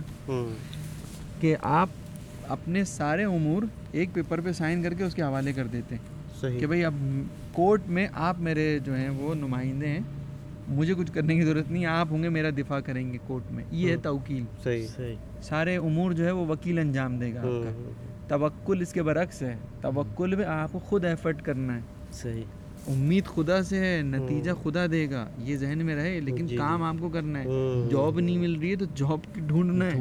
تلاش کرنی ہے آپ کو پڑھنا ہے لکھنا ہے۔ زحمت اٹھانی۔ زحمت اٹھانی ہے اس کے بعد نتیجے کی توقع خدا پہ رکھنی وہ ہے نا کہ وان لائسا للانسان الا ما سعى۔ کہ جو انسان کے لیے کچھ بھی نہیں ہے مگر کہ جتنی اس نے محنت اور کوشش کی ہے۔ اور نتیجے کی امید خدا سے رکھ کے نہیں ہوتا تو بس کو خدا پہ چھوڑ دے۔ بعض اوقات ہماری ہم اپنی کوتاہیوں کو ایسا ہوتا ہے کہ کوتاہیوں کو ڈال دیتے ہیں توکل کے نام پر خدا پہ۔ یا اور اس کو پھر کہتے ہیں کہ بھائی یہ خدا کا امتحان ہوگا ہر جگہ خدا کا نقصان میں خدا کا امتحان نہیں ہوتا۔ صحیح۔ اپنی کوتاہیوں کو امتحان میں اور اس کے خدا کے کھاتے میں نہیں ڈالنا چاہیے۔ اور ایک بہت اہم بات میں بتاتا چلوں آپ کی اس میں ایڈ ایڈ اپ ہو جائے کہ نتیجہ کچھ بھی نکلے۔ جی۔ چاہے آپ کے پسندیدہ نتیجہ ہاں۔ نکلے یا آپ کے پسند کے۔ مطابق نہ بھی ہو آپ کو قبول کرنا ہے؟ جی۔ یہی اسی میں آپ کی جو ہے نا ہاں۔ یعنی رضا اسی کو بولتے ہیں۔ کو بولتے ہیں۔ جیسے قرآن کی ایک آیت ہے نا کہ, کہ تم بعض اچھی بعض چیزوں کو اپنے لیے اچھا سمجھتے ہو جبکہ وہ تمہارے لیے بری ہیں۔ اور وہ چیزیں کہ بعض چیزوں کو جن کو تم برا سمجھ رہے ہوتے ہیں لیکن وہ تمہارے حق میں اچھی ہیں۔ ہے۔ تم یہ نہیں جانتے۔ یہ تمہارے لیے طے کرنے والا کون ہے؟ وہ ہے جس نے خلق کیا ہے۔ بس تمہارا کام کوشش کرنا تمہارا کام کوشش ہے۔ ہوں۔ امید رکھنا کہ پروردگار تو نے جو دیا تیرا شکر ہے جو نہیں دیا اس کی میں اور دعا کا طریقہ صحیح سجادی سے سیکھ لو۔ اور یہاں سے وہ بزرگی سمجھ آتی ہے خدا نے متعلقی کہ اتنا ظرف یعنی بڑی حیرت کی بات ہے کہ ایک شخص یہ طے کر کے بھی نکلے کہ میں اس راہ میں محنت کروں گا کہ مجھے خدا کے وجود کا نہ ہونا ثابت کرنا ہے۔ وہ نکلا ہی اسی غرض سے کہ مجھے ثابت کرنا ہے کہ خدا وجود نہیں رکھتا۔ خدا اندر مثال اس کے اسباب بھی نہیں روکتا ہے۔ نہیں روکتا۔ اس کے راستے میں کوئی روڑے نہیں اٹکاتا یا راستے میں کانٹے نہیں یعنی وہ لوگ جو یعنی اہداف شیطانی میں کام کر رہے ہاں، ہیں یعنی محنت کرتے شیطانی۔ اہداف کی تکمیل میں کام کر رہے ہیں۔ خدا نے تو ان کے لیے بھی دروازے بند نہیں کیے۔ کہا۔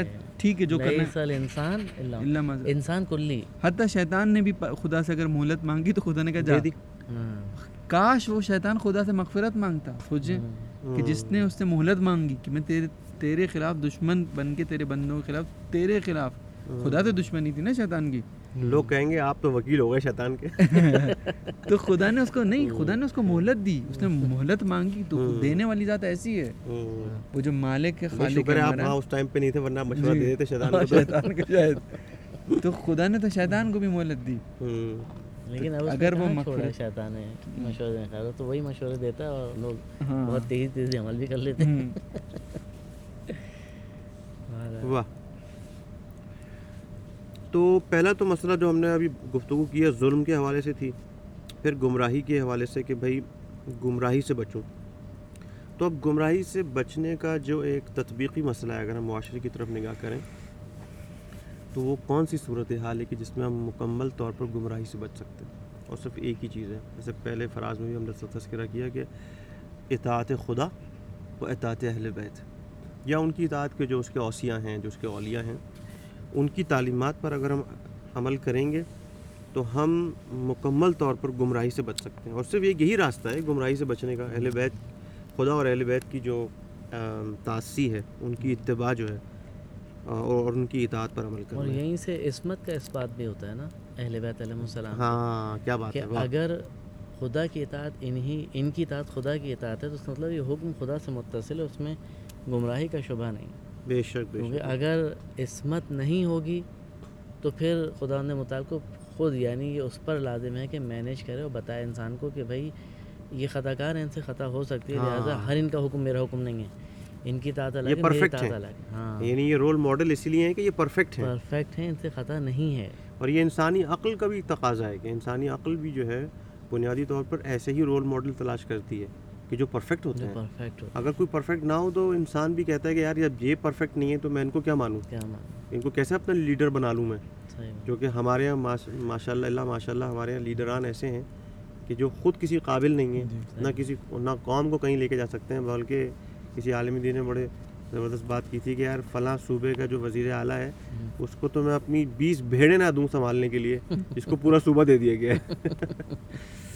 تو یہ واقعا تدعو الی النار اس طرح کی کوئی آتا ہے نا کہ وہ نار کی طرف پکارتے ہیں جی یعنی جی لے جی۔ کے جاتے ہیں ہاں ہاں۔ کھینچتے ہیں آپ۔ بھائی حق کا جو بندہ ہوگا وہ جنت کی طرف بلائے گا۔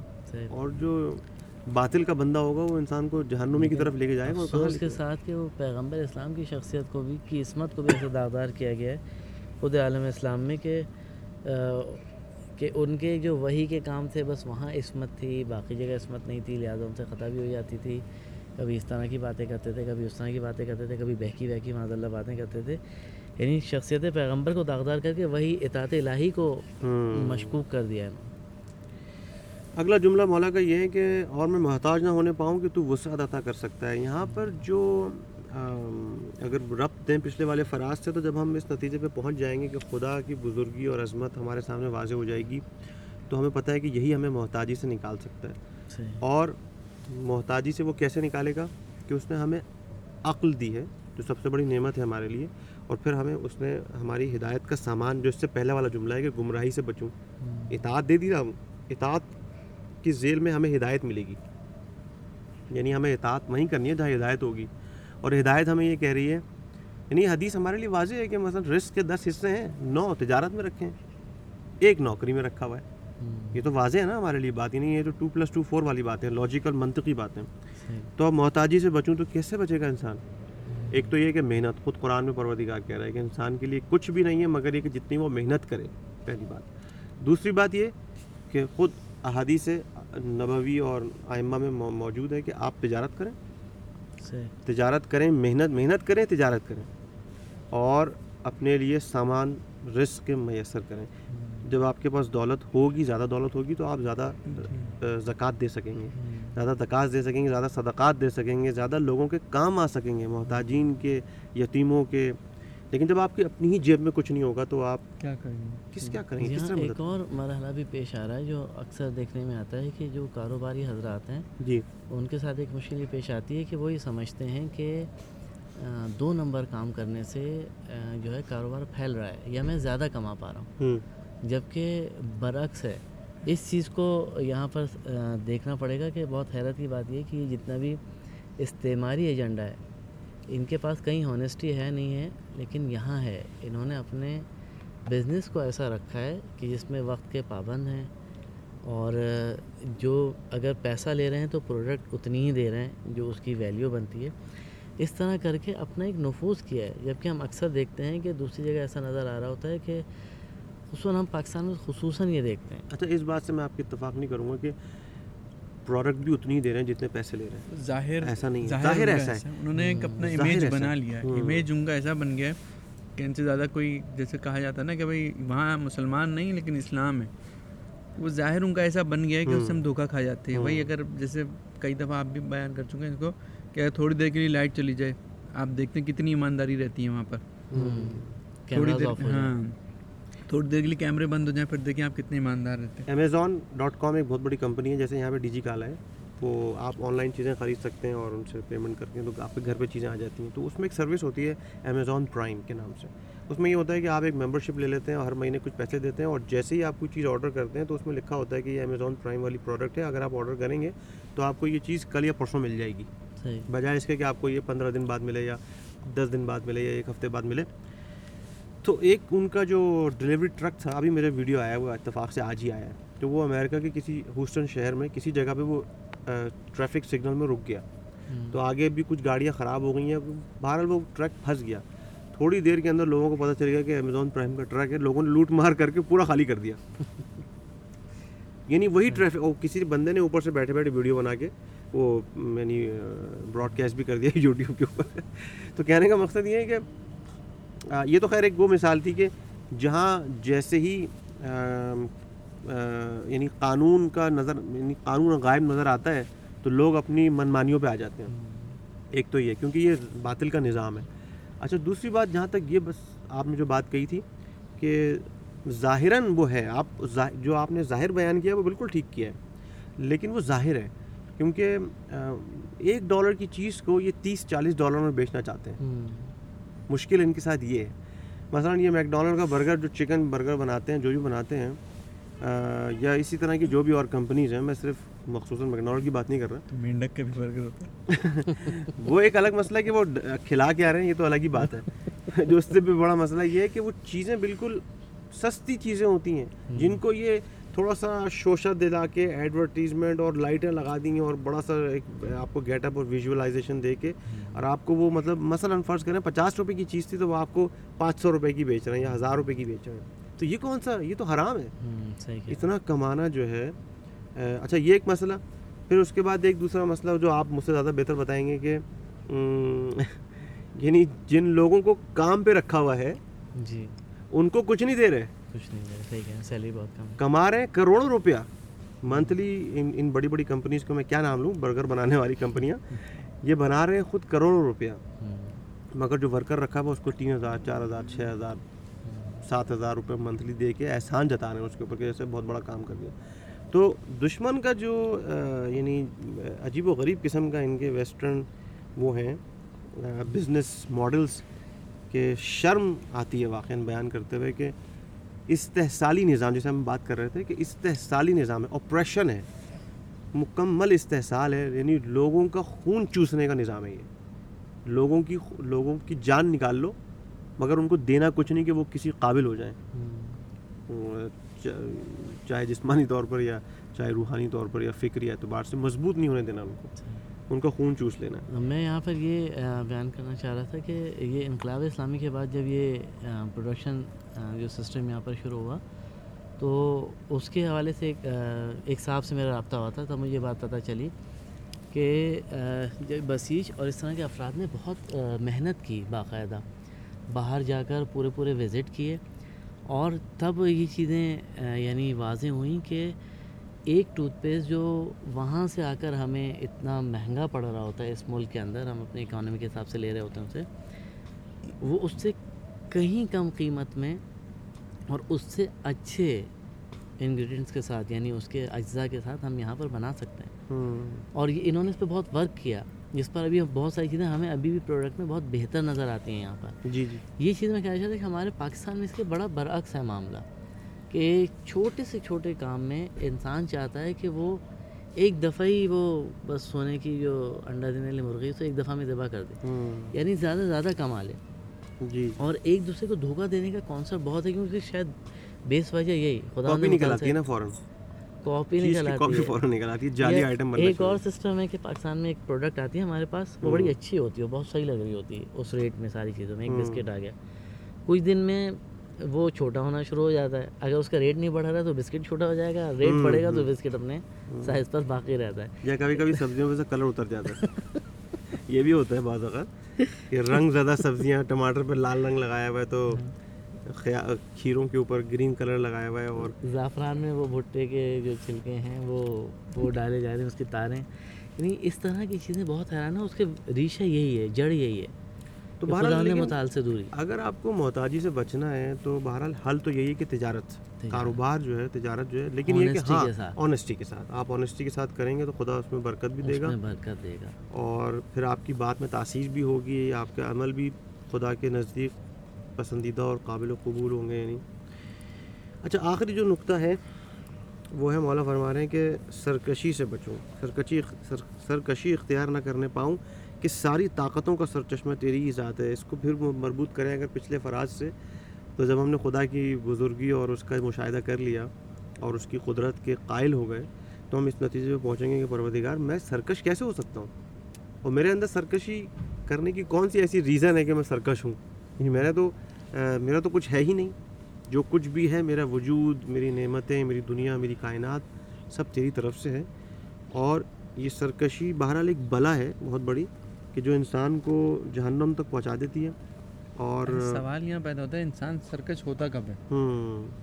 انسان جب تک بدحال ہے فرض کیجیے برے حالات میں تو تب تک تو ہاں۔ تب تک کچھ نہیں ہوتی۔ یعنی مجھ جیسا انسان میں اپنی۔ بات کر رہا ہوں کہ جب تک برے حالات میں کشمہ پرسی ہے تنگ دستی ہے تو انسان بڑا اللہ والا آدمی بنا ہوا ہاں جہاں حالات اچھے ہوئے پیٹ میں گیا کچھ ہاں۔ کہتے ہیں نا اچھا اچھا اچھا کھانا ترنے والا اترنا شروع ہوا وہاں انسان نے سرکشی شروع کر دی۔ کلی اور اجتماعی بات تو یہی ہے۔ ایسا ہی بالکل انسان انسان اصل میں ایسا ہی ہے۔ انسان کی حیثیت جو ہے نا یہی ہے بلکہ شاید قرآن میں یا اس میں حدیث میں کہ انسان ہاں میں یہ آیت ہے قرآن کی کہ جب تک پروردگار کی جانب سے اس کو ملتا رہتا ہے نا تو کہتا ہے واہ واہ خدا نے مجھے کیا نوازا ہے اور جیسے ہی خدا اس کو روکتا ہے رزق تو بس خدا سے لڑنے لگ جاتا ہے۔ تو یہ یہاں پر بھی ایسا ہے کہ امام کہہ رہے ہیں امام کا جملہ یہی ہے کہ جب میں خوش میں سرکش نہ بنوں کہ جبکہ میری خوشحالی تیری جانب سے۔ کہ یہ جو مجھے نعمتیں نصیب ہوئی ہیں آج میں آسودہ خاطر ہوں میرے پاس گاڑی ہے میرے پاس میرے پاس گاڑی ہے اور میرے پاس جو ہے وہ اولاد کی نعمت ہے میرے پاس پیسہ ہے میرے پاس سب کچھ ہے اور میں جو سرکش ہو گیا ہوں۔ تو امام کہہ رہے ہیں کہ پروردگار مجھے اس سے بچا۔ کہ میں تیرے مقابلے میں آ کے نہ کھڑا ہو جاؤں۔ ان نعمتوں کو میں تیرے مقابلے میں استعمال نہ کروں۔ ہاں، شیطانی راستوں میں استعمال نہ کروں۔ کیونکہ شیطان جہاں اب راہ الہی سے ہٹے خدا بند کے راستے سے ہٹے انسان دو راستے ہیں۔ جی جی۔ یا راہ شیطانی ہے یا راہ خدا بندی ہے۔ جیسے ہی انسان خدا کے راستے سے ہٹتا ہے خود بخود شیطان کے راستے پہ آ جاتا ہے۔ تطبیقی حوالے سے دیکھیں تو اس وقت ہمارے معاشرے میں جیسی کسی کی گورنمنٹ جاب لگتی ہے تو وہ فرعون بن جاتا ہے۔ بالکل یا مثلا کسی کے پاس کوئی مہنگی گاڑی خریدنے کے قابل ہوتا ہے تو وہ پھر فرعون بن جاتا ہے۔ جی ہاں، ٹھیک ہے۔ پروموشن ہوتا ہے کسی کا۔ ہاں پروموشن ہوتا ہے پروموشن ہوتا ہے وہی آدمی جو کچھ دن پہلے اپنے مینیجر کو گالیاں دے رہا تھا آج جی۔ خود مینیجر بنا ہے تو اس سے بدتر ہو اس جاتا سے ہے۔ بدتر ہو جاتا ہے۔ کیوں؟ کیونکہ وہ ساری چیزیں وہ بھی جھیل چکا تھا تو وہ اپنا بھی بدلہ لیتا ہے پہلے تو۔ تو اپنے جو اس کے سب ہیں جو نیچے کام کرنے والے لوگ ہیں ان کا انتقام ہوتا ہے ایک اس کا۔ اور کہتا ہے ٹھیک ہے بھائی یہ یہی روش ہے یہی روند ہے اسی سے آ کے تو یہ خود امام اس سے بچا بچنے کی دعا کر رہے ہیں کہ پروردگار عجیب عجیب طرح کی۔ سرکشیاں ہیں۔ جی۔ بعض اوقات یہ بھی دیکھا گیا ہے کہ جیسے کسی کی شادی ہوئی۔ شادی سے پہلے تو بڑا وہ ملنے ملانے والا تھا۔ اب جو ایسا بھاگا ہے شادی کے بعد کہ اچھا نہیں اب اس کی جو جو اخلاقی صورت حال ہے وہ بھی تبدیل ہو گئی۔ کیونکہ بہرحال بیوی کی شکل میں ایک نعمت تو آئی ہے نا اس کے پاس۔ اب وہ سمجھ رہا ہے اطرار ہے وہ اس کے اوپر۔ شروع شروع میں۔ تین ہاں، مہینے شروع- تین مہینے شروع- تین تک۔ نعمت تین مہینے زیادہ نہیں چل پاتی ویلیڈیٹی تین مہینے تک کی۔ لیکن بہرحال افسوس کا مقام ہے کہ یعنی انسان تبدیل کیوں ہوتا ہے؟ ایک حیرت انگیز جملہ ہے حدیث ہے امام علی علیہ السلام کی کہ وہ فرماتے ہیں کہ نے یعنی دو تین صورت حال ہیں کہ جیسے نعمت انسان کو ملتی ہے یا انسان کے حالات بدلتے ہیں اچھا ہوتا ہے وہ۔ تو میں جملہ بھول رہا ہوں میں مفہوم میں آپ کو بس بتانا چاہ رہا ہوں۔ مولانا فرماتے ہیں کہ جیسے ہی یہ انسان تبدیل ہوتا ہے سرکشی اس میں تاری ہوتی ہے تو یہ مت سمجھنا کہ یہ بندہ تبدیل ہو گیا ہے۔ دراصل اس پہ سے پردے اٹھ گئے ہیں۔ ہاں ہاں واقعی۔ مولا فرماتے ہیں۔ اور یہ پردے اٹھنے کا مطلب یہ ہے کہ اس کی تو تربیت ہی ایسی ہوئی ہوئی تھی اصل حقیقت یہ ہے نا کہ اس کا خمیر بھی یہی ہے یعنی وہ موانع ہٹ گئے ہیں یعنی وہ ہڈل جو تھیں اس کے جی، اندر جی۔ جس نے اس کو روکا ہوا تھا۔ فرض کیجیے ایک انسان ہے۔ فقیر ہے مجھ جیسا اس کے پاس۔ کچھ بھی نہیں ہے جی تو وہ کیا کسی پہ ظلم کرے گا میں فرض ایک آدمی ہے جو خود پیون ہے وہ کسی پہ کیا ظلم کرے گا ہاں۔ جیسے ہی وہ مینیجر بنا۔ یا جیسے ہی اس کے پاس پیسہ آیا جی جی جی یعنی وہ اس کے پاس جتنے بھی ہڈل سے وہ ہٹ گئے اب اس کے پاس سرکشی کرنے کے تمام تر توانائی موجود ہے اصل میں یہ ویسٹرن تھیوری ہے جو آپ نے بیان کی ہے۔ جی۔ ویسٹرن جو ہمارے جو یہی یہ لوگ یہ کہتے ہیں کہ جی۔ اگر کوئی اس قدرت میں نہیں ہے یعنی ہاں۔ اس کے پاس قادر نہیں ہے کہ وہ کسی پہ ظلم کر سکے تو اس لیے ظلم نہیں کر رہا۔ مگر جیسی قدرت آئے گی ظلم کرے گا۔ یہ ویسٹرن تھیوری ہے۔ ویسٹرن یہ کہتے ہیں کہ انسان جو ہے وہ فطرتاً ظالم ظالم ظلم پسند۔ ہے۔ جبکہ حقیقت اس کے برعکس ہے۔ انسان کی فطرت جو الہیہ جو فطرت اولیہ ہے۔ وہ تو پاک ہے۔ یعنی وہ پاک صفت ہے وہ امن پسند ہے وہ عشق کرنے والا ہے محبت کرنے والا ہے۔ اس میں لالچ نہیں ہے ظلم کے ظلم کا مادہ اس میں نہیں ہے۔ یہ تو آلودگیوں سے اس میں سب چیزیں ہوتی ہیں۔ تو نتیجتاً؟ جی ہاں مالک اشتر کو حضرت مالک اشتر کو مولا امیر المومنین نے جو خط لکھا تھا جب مصر کا والی بنا کے بھیج رہے تھے تو اس میں یہی لکھا تھا دیکھو اے مالک جب تم جاؤ تو یعنی سرکش یا ایک درندے کی مانند مت بن جانا کہ جو کہ اپنے سے کمزور کو ایک تما کی صورت سے دیکھتا ہے۔ یعنی اپنے سے نیچے لوگوں کو اپنی رعیت کو اس طرح سے مت دیکھنا۔ کیونکہ آج تم پاور میں آ گئے ہو۔ کیونکہ اگر تم ایسا دیکھو گے تو بالکل تمہاری شبی ایک اس درندے کی طرح ہوگی اس حیوان کی طرح ہوگی یا کہوں اس بھیڑیے کی طرح ہوگی جو اپنے شکار کو دیکھ رہا ہوتا ہے کمزور شکار کو۔ صحیح۔ کہتے ہیں یا تو وہاں پر جو مصر میں لوگ ہیں وہ دو طریقے سے ہیں۔ یا تو خود تمہارے ایمان میں تمہارے شریک ہیں تمہارے ایمان میں تمہارے بھائی ہیں۔ تمہارے مسلمان بھائی ہیں یا مسلمان نہیں ہیں تو وہ تمہارے ساتھ انسانیت میں تمہارے شریک ہیں۔ وہ انسانیت میں تمہارے شریک ہیں تو کبھی بھی ان سے غیر انسانی سلوک مت کرنا۔ سرکشی یعنی غیر انسانی سلوک کرنا۔ جب انسان اپنی انسانیت کا جامع اتار دیتا ہے تو وہ بھیڑیا بن جاتا ہے۔ یہ وہ بھیڑیا جو دو پیروں پر کھڑا۔ پروردگار عالم سے دعا ہے کہ انشاءاللہ اس دعا کے صدقے میں اور اس فراز کے صدقے میں خاص طور پہ جو آخری چودہ نمبر کا فراز ہم نے پڑھا ہے کہ پروردگار ہمیں ظلم سے بھی بچا۔ ہمیں ہر طرح کی گمراہی سے بھی بچا ہمیں محتاجی سے بھی بچا اور ہمیں ہر طرح کی سرکشی سے بچا۔ خدا کا شکر ہے خدا متعال کا شکر ہے لاکھ لاکھ کہ ہم اس دعا کے تقریباً نصف حصے کو کمپلیٹ کر چکے ہیں۔ باقی سولہ فراز جو باقی بچے ہیں انشاءاللہ ہم کوشش کریں گے جلد از جلد جیسے جیسے قدم بہ قدم ہمیں توفیق ملتی رہے گی تو ہم اس کو بھی ختم کر سکیں اور اس کو کسی حتمی نتیجے تک پہنچا سکیں۔ خاص طور پر اپنے معاشرے کے حوالے سے جو ہماری کمیاں اور نقائص ہیں جو مسائل ہیں ان کے حل کو بھی پیش کرنے کی کوشش کر سکیں۔ آپ اپنے کامنٹس کے لیے اور اپنی کسی بھی طرح کے سوالات کے لیے get more from life at Gmail dot com پر ہمیں ای میل بھیج سکتے ہیں، اپنے سوالات وغیرہ بھیج سکتے ہیں۔ اور ان شاء اللہ تعالیٰ اگلے قسط تک کے لیے ہمیں ہم سب کو اجازت دیجیے۔ شیراز محسن بھائی، آپ لوگوں کا بہت شکریہ۔ اور جی، ان شاء اللہ جی۔ تعالی ہم سب جو ہیں امید ہے کہ انشاءاللہ ہم سب دوبارہ اگلے فراز میں حاضر ہوں گے تب تک کے لیے ہم اجازت دیجیے خدا حافظ۔